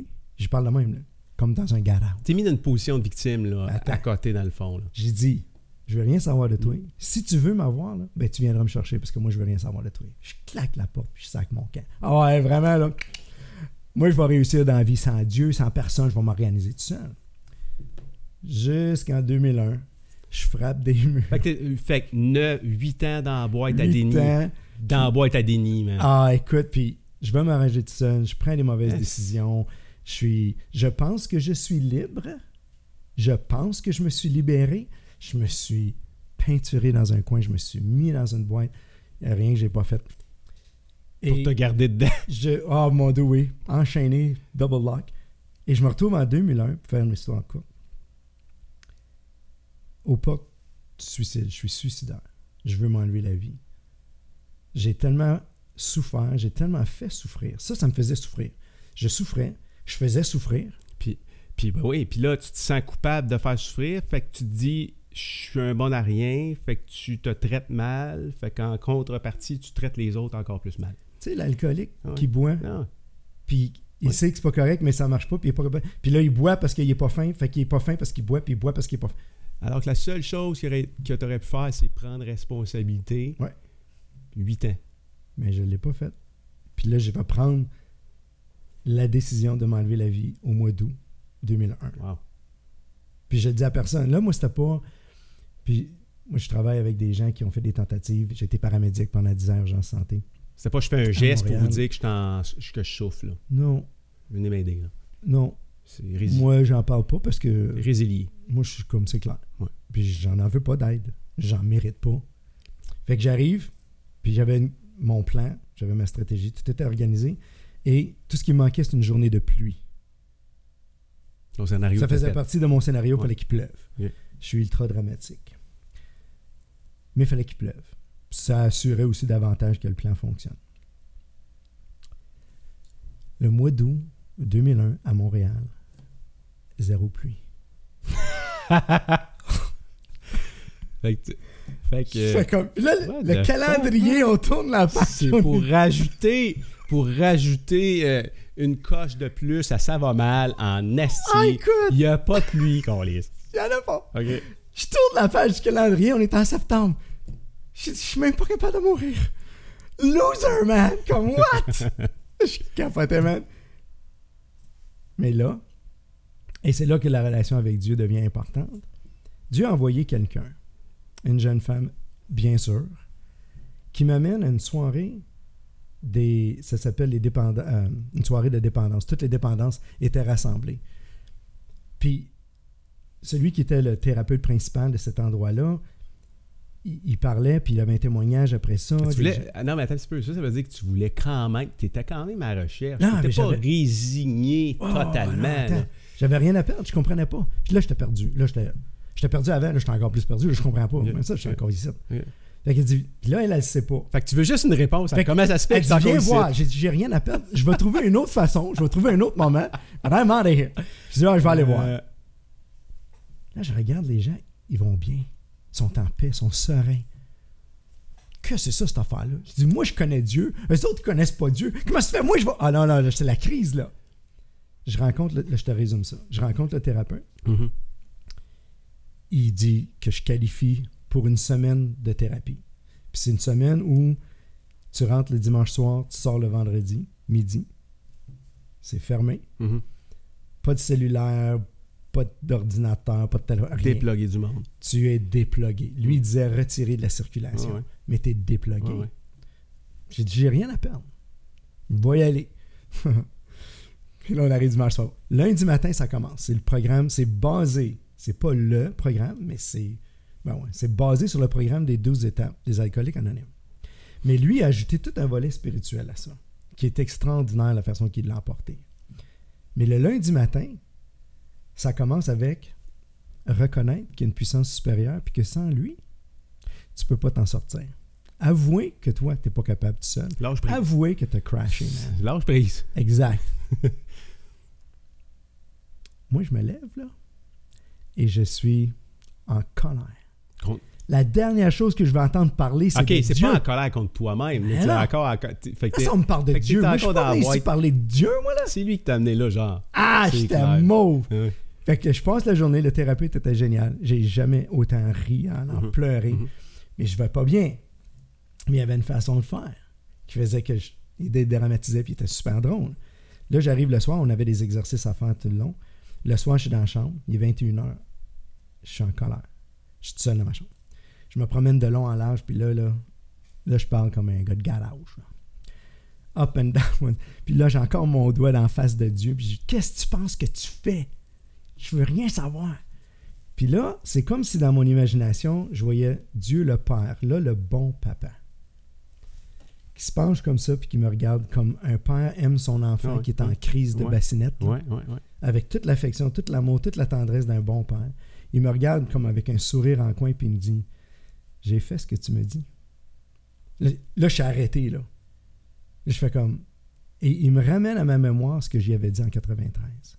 Et je lui ai dit, « Je veux rien savoir de toi. Si tu veux m'avoir, viens me chercher. » Puis il me dit, « Me voilà. » Je m'effondre en larmes, je m'effondre au sol. Et là, je reconnais que Dieu m'aime vraiment, qui a me permis de faire ma crise, tout ça, mais qui est venu me sauver au dernier moment. Là, attends un peu, je te résume ça. Je fais la paix avec Dieu. Cette semaine-là, j'ai mes outils. Maintenant, je fais le programme des 12 étapes, j'ai mes outils. Là, je suis équipé pour avoir une vie qui est sereine. T'es prête, là? Fonctionnelle. T'es prête. Là, la guérison est bien entamée, là. Ça va bien, là. On a calmé de la folie, puis là, on peut rester sobre à tous les niveaux. Good.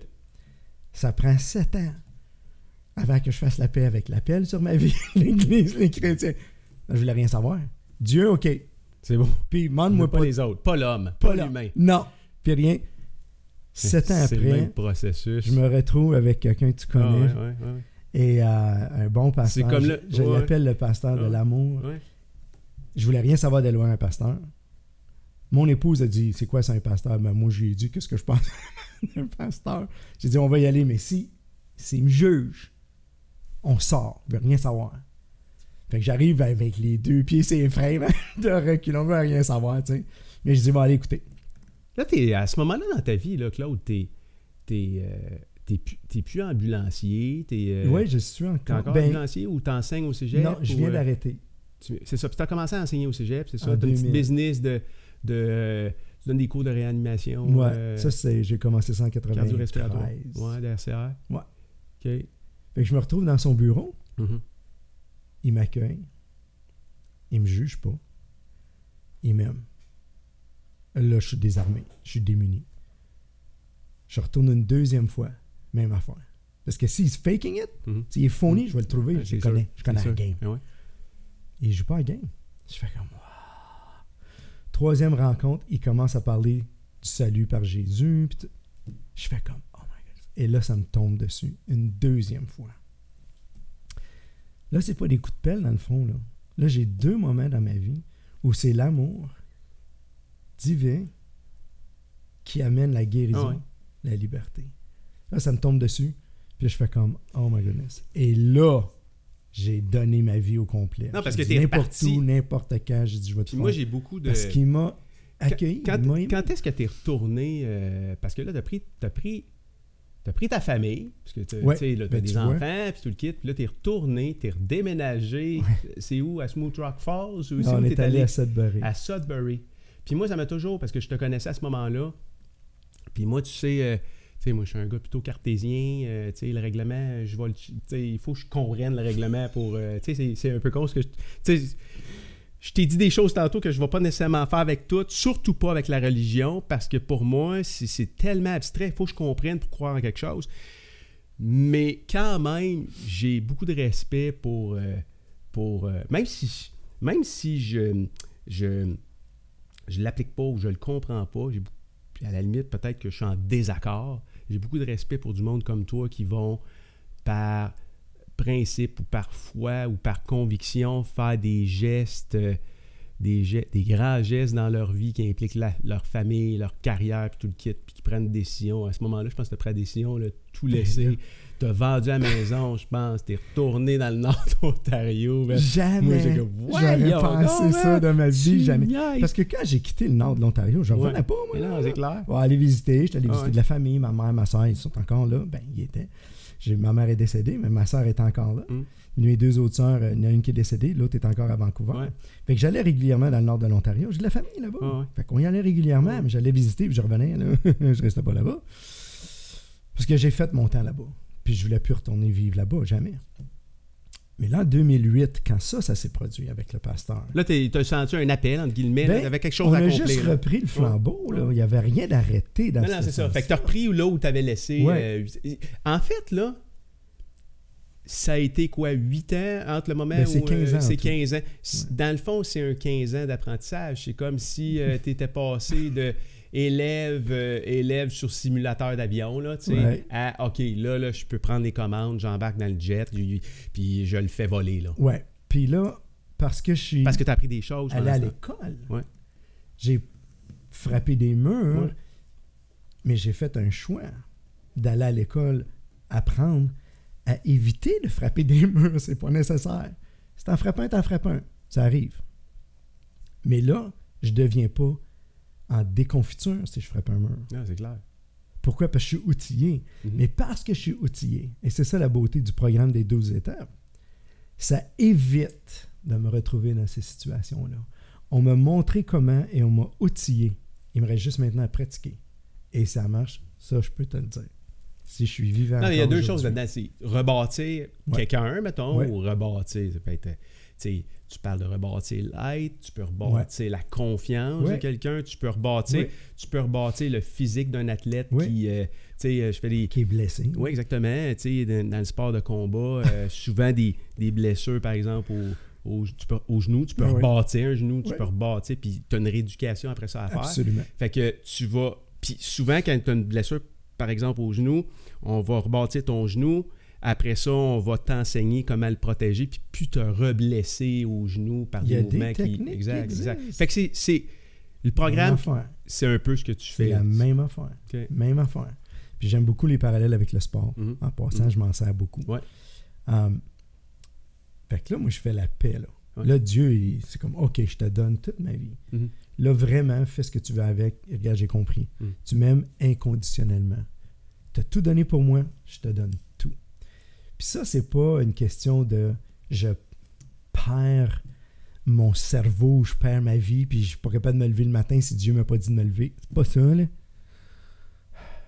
Mais je vais faire ce que lui veut que je fasse. Je vais faire sa volonté dans ma vie. Je vais faire confiance. Parce qu'il est sage. C'est ça. Il est plus intelligent que moi. Ça, je l'ai prouvé. Tu fais confiance. T'as suivi ton feeling. Tu peux appeler ça, pour, mettons un chrétien, whatever qui, là, c'est suivre le message qu'il va mettre dans toi ou suivre ton feeling. Je veux dire, suis ton feeling. C'est là. Comme, on parle de sport, les arts martiaux.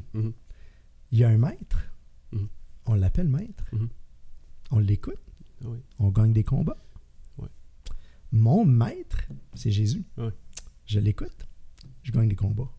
C'est tout. Fait que t'es reparti là-bas. Il me dit, là en 2008, je me suis battu un peu avec parce que je voulais pas vraiment retourner dans le ministère, mais j'ai dit, regarde, je te fais confiance. J'ai dit, c'est vrai, je t'ai dit que je ferais ce que tu me dirais de faire. Fait que 2008, il dit, OK, good. Ça va à Sudbury. C'est quoi? Sudbury. Je prends une année sabbatique, je vais à ma maison. Je m'en vais rejoindre un de mes chums. Pasteur des années 80, qui est l'église là-bas, une des églises qu'on avait fondées dans les années 80. Il est rendu pasteur là-bas. Il dit, OK, mais il dit, je peux rien te promettre, tu sais.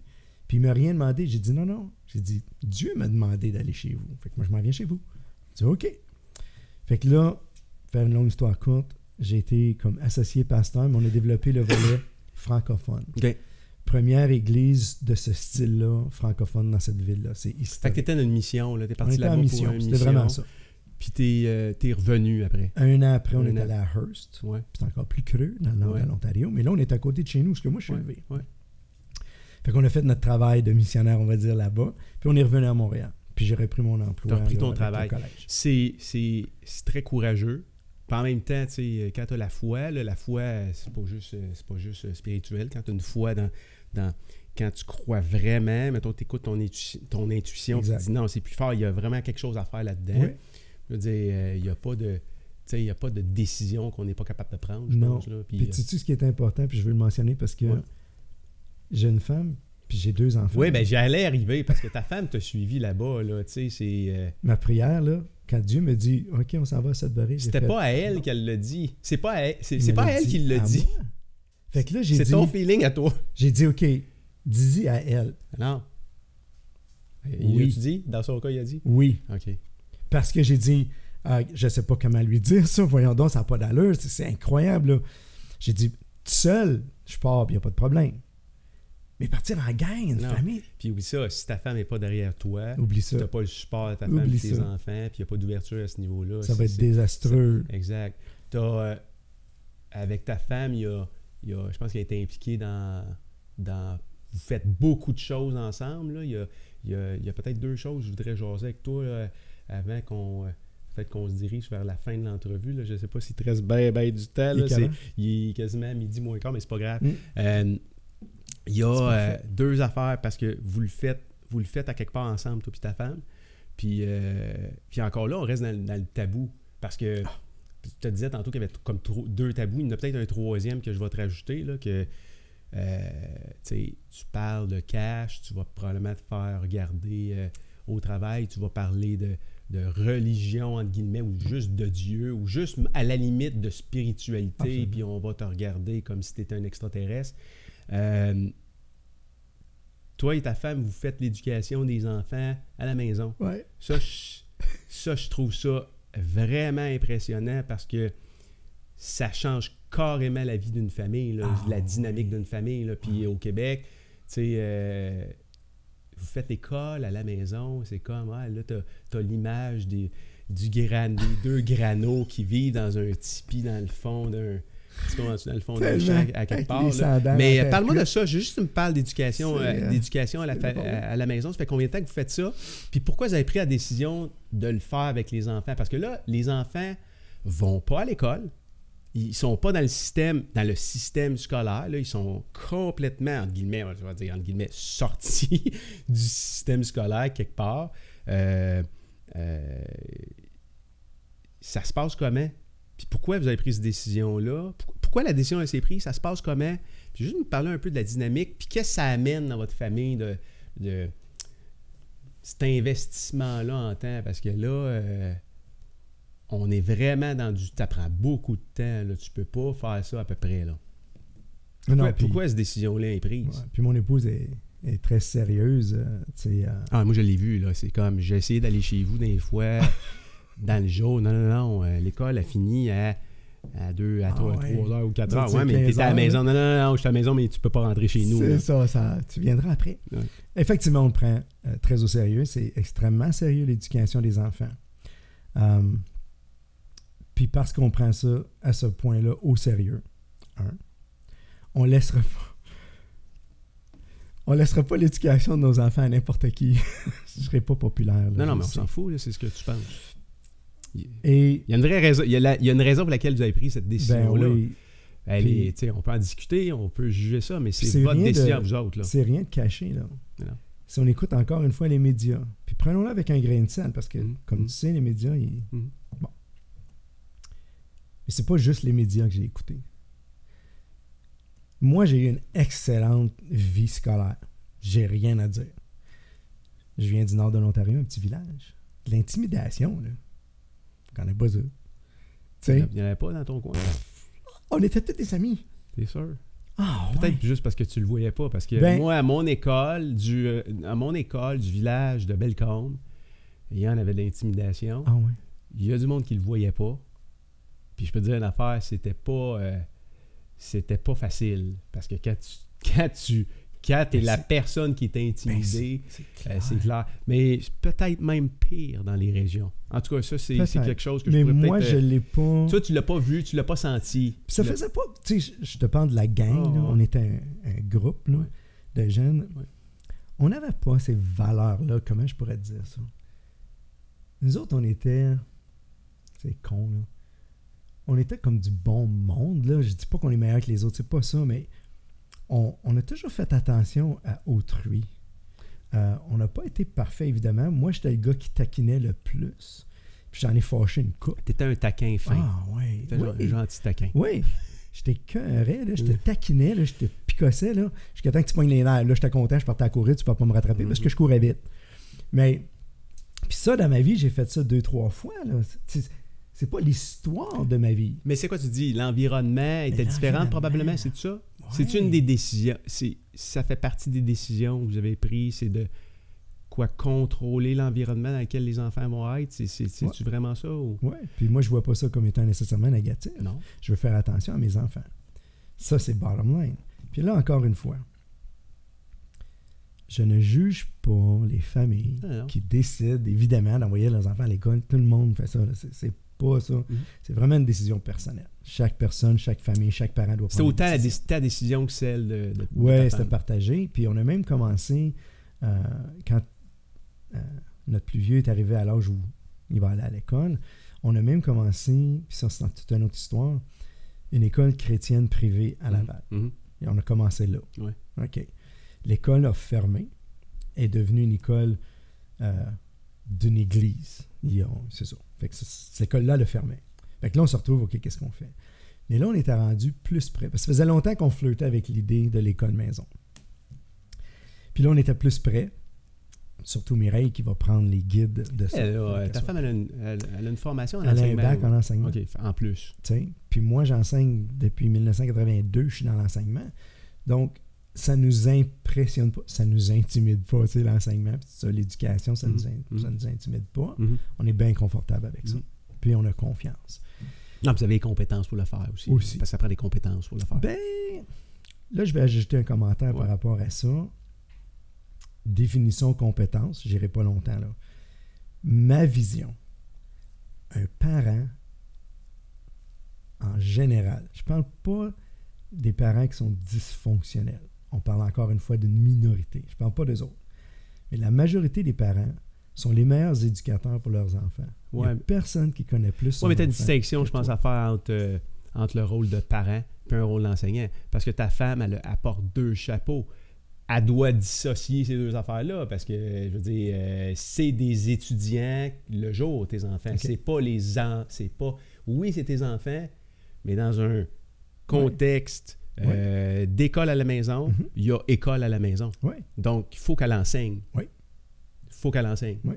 Alors, c'est pas un rôle de parent, c'est un rôle d'enseignant. Oui, mais tu demeures le parent. Fait que la relation, c'est autre chose, là. Oui. Mais non, mais je veux juste comprendre quelque chose, l'autre. Oui. Moi, je sais pas comment je ferais pour m'installer avec mes deux ados ici puis dire, OK, là, tu me vois plus comme un parent, là, je suis ton prof, là, maintenant... Non, t'as pas à le faire, nécessairement. Non, je dis pas nécessairement. Non, c'est ça. C'est que mais je te parle d'une base de compétences. Ben, c'est ça que je veux.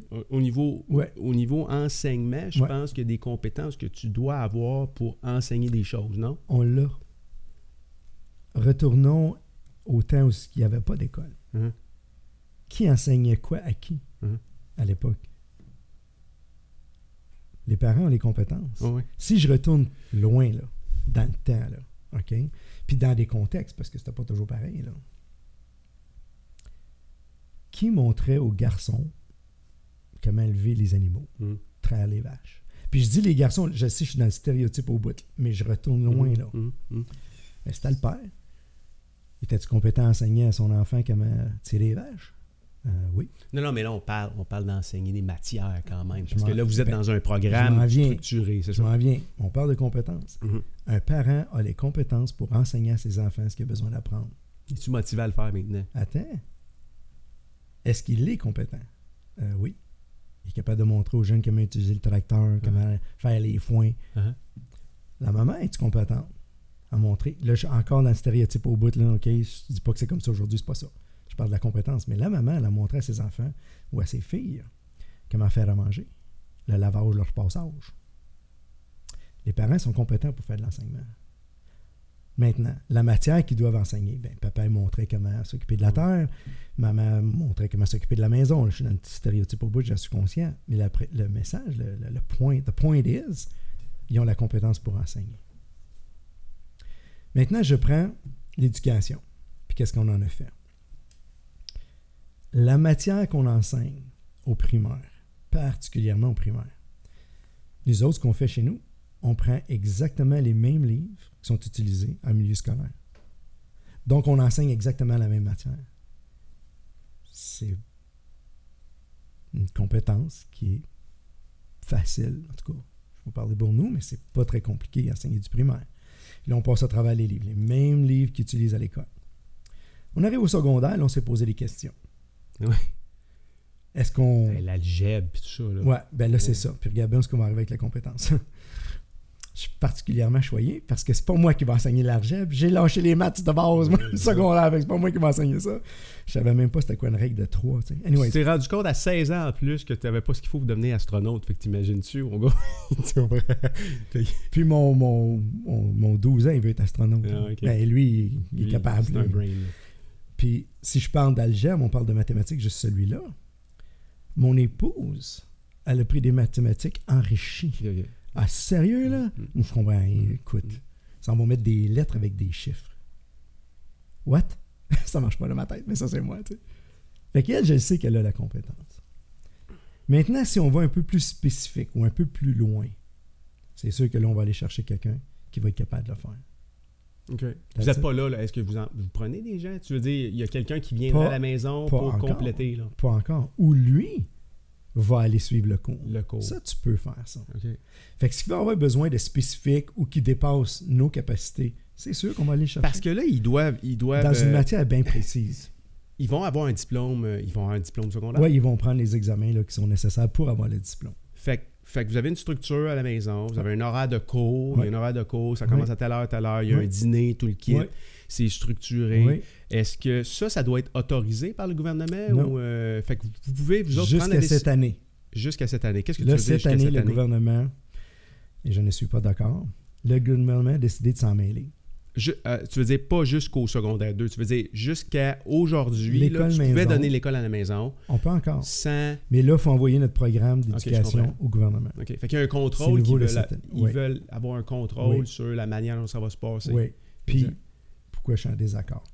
Encore une fois, on balaye du revers de la main tout le monde. On met tout le monde dans le même panier parce qu'il y a des extrémistes de l'école maison qui sont des sectes, qui inculquent des choses qui ne sont pas correctes. Ouais, des idéologies, là, à ce moment-là. Incroyable. On a pas fait pour entrer des idéologies. Ça, je comprends que ça existe.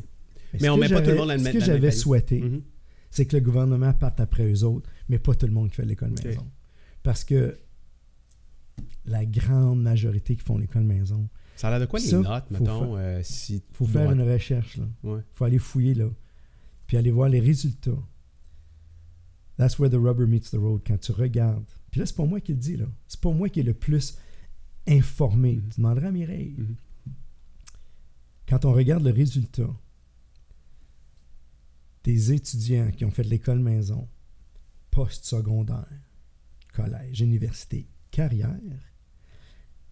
la grande majorité ont les meilleurs résultats ou dans les meilleurs résultats. Tu sais que tu viens de remettre en question... la job de je ne sais pas combien de milliers d'enseignants au Québec, là. En fait, oui puis non, dans le sens où ce que tu es en train de démontrer ou ce que ça démontre, c'est qu'à quelque part, en guillemets, n'importe qui peut faire cette job-là. Vous n'avez pas besoin d'un bac de devenir enseignant, genre, je ne sais pas trop, mais... vous autres, vous le faites, vos enfants passent les examens avec des notes qui ressemblent à quoi là, jusqu'à maintenant? Là, comment ça va, leur diplôme? Puis, Ben, nous autres, ça va bien. Ouais. Nos garçons, encore là... Sont-tu dans la moyenne? Sont-tu au-dessus de la moyenne? Ils sont dans la moyenne au moins. mais c'est pas moi qui ai fait les comparatifs. OK.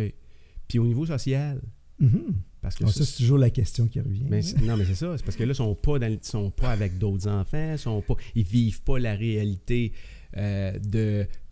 En tout cas, je dis ils vivent pas. Ils sont peut-être moins exposés à la réalité de comment je me fais des amis, comment je me comporte en groupe, comment j'interagis avec... dans toutes sortes de situations où ça implique du monde à l'école, les cliques, les gangs, comment ça se passe? OK. Ça aussi, c'est un... Comment on compense ce bout-là? C'est un mythe, là. OK. Les écoles maison, en général, ils ont des associations. Fait qu'on est associé avec différentes familles qui font l'école maison. Et on se voit à peu près tous les mois. On a une sortie ensemble. Des sorties éducatives, des sorties... Je suis allé aux pommes. OK? Donc, on est des sorties. Ça veut dire qu'ils sont exposés régulièrement à d'autres étudiants, évidemment, qui font l'école maison. Fait qu'ils vivent leur social de cette façon-là. Ça, c'est une des façons. Et une fois par mois. Ouais. Puis ça, c'est plus que qu'est-ce que l'école offre au niveau des sorties, soit éducatives ou autres. Au bout du compte, c'est toujours comme éducatif ce qu'on fait. Donc, il y a ces sorties-là. Il y en a plus que l'école régulière. Pour le reste... Nos garçons sont impliqués dans le sport depuis toujours. Fait que régulièrement... On voit d'autres jeunes. Ah, mon Dieu, oui. Mais la dynamique d'école, Claude, la dynamique d'école où tu es assis dans le fond de la classe, là, dans le milieu. Là. Non, mais tu sais, il n'y a pas juste... Je pense pas qu'il y a juste du mauvais, puis ça, ben si je respecte le choix. Moi, je viens de l'école où ça allait bien. Tu sais, la petite fille, là, qui... La petite fille aux yeux bleus qui est dans la classe, là, puis que là, tu as un petit kick dessus, là, puis tu as hâte le matin en prenant le bus avec ton sac à dos d'aller y parler, là, puis de grappiner un petit message, là, puis tu sais... Tu sais, c'est un papier, là, puis demander aux voisins, amène ça à la petite fille, puis que là, t'es sûr à 100% qu'elle veut devenir ta blonde de même ça fait, puisque t'as marqué « Veux-tu devenir ma blonde » sur la feuille, puis là, le papier revient, puis là, c'est marqué « Non », puis la peine, puis, la cour d'école, puis tout le kit. Comment, le fait que ça soit pas présent, ben, comment présent, tu peux compenser? Ben, c'est présent autrement. Okay. À l'école maison... Il y a des gars puis il y a des filles de tous les groupes d'âge. Puis quand tu arrives à un certain moment dans ta vie, ben là, tu remarques... Là, non, mais là, chez vous, vous êtes deux, là, les deux. Oui, mais quand tu sors, ben, ils sont confrontés à tout ça. Ils vont-tu finir leur secondaire 5 à la maison, au complet, ou c'est quoi votre plan? On a l'intention de le faire. Puis en passant, juste pour finir ce qu'on vient de dire là, parce que c'est clair qu'il y a du très positif. Puis j'imagine que ce que vous avez fait comme parents, c'est que vous avez fait la liste des plus puis des moins, puis la liste des plus dans votre situation à vous autres, c'était mieux de faire l'école à la maison. Oui. Je m'en allais où là, avec tout ça? Attendez, je viens de perdre mon... OK, continue de ce que tu allais dire. Je vais y revenir. J'ai complètement perdu ce que je voulais dire. C'est correct. Quand on parle des expériences de vie, d'école, la cour d'école, etc., etc., il y a du bon là-dedans. C'est sûr. Ben, on du nécessaire au niveau développement. On le vit autrement. Oui, parce qu'on est appelé à vivre en communauté. Oui, tout à fait. Donc, oui, on les expose à la communauté. Ah, puis vous ne vivez pas dans une caverne non plus. Non. Là, vous êtes impliqué dans plein de choses. Et là, la différence. Oui. Puis là, on n'a même pas parlé des implications de l'Église, les sorties. Non, mais un autre point que je voulais qu'on jase avant qu'on termine la discussion, là, je vais y arriver. Tu ne l'oublieras pas. Non, je ne l'oublierai pas, celle-là. Ce qu'on fait à la maison, c'est qu'on les équipe outillés pour faire face à. La différence, puis encore là, c'est pas un jugement critique, de prendre mon enfant, de le débarquer dans une cour d'école où il vit de l'intimidation. Parce que c'est ce qu'on entend parler. OK? Puis il y en a parce que j'en ai. Mais il n'y a pas juste ça non plus. Non. Mais là, je parle de ça. Ouais. Parce que qu'est-ce qui ressort le plus? Ouais. J'irai pas plus loin là-dessus. Mais tu l'as pas vécu pareil personnellement. Pas moi. Okay. Mais je vais me vanter un peu. Je suis assez intelligent pour écouter puis m'informer. Okay. Puis j'apprends. OK. OK. Puis ce que j'ai appris de plein d'autres gens, puis là, je fais abstraction des médias là, qui n'ont pas grand-chose de bon à dire de l'école, ce qui est quand même une erreur. Ce que j'ai appris, c'est t'arrives dans une cour d'école, t'es pas outillé, puis il faut que tu te défendes tout seul face à un intimidateur. Ça, c'est la prendre à coups de pelle dans le front. Non, c'est pas nécessaire.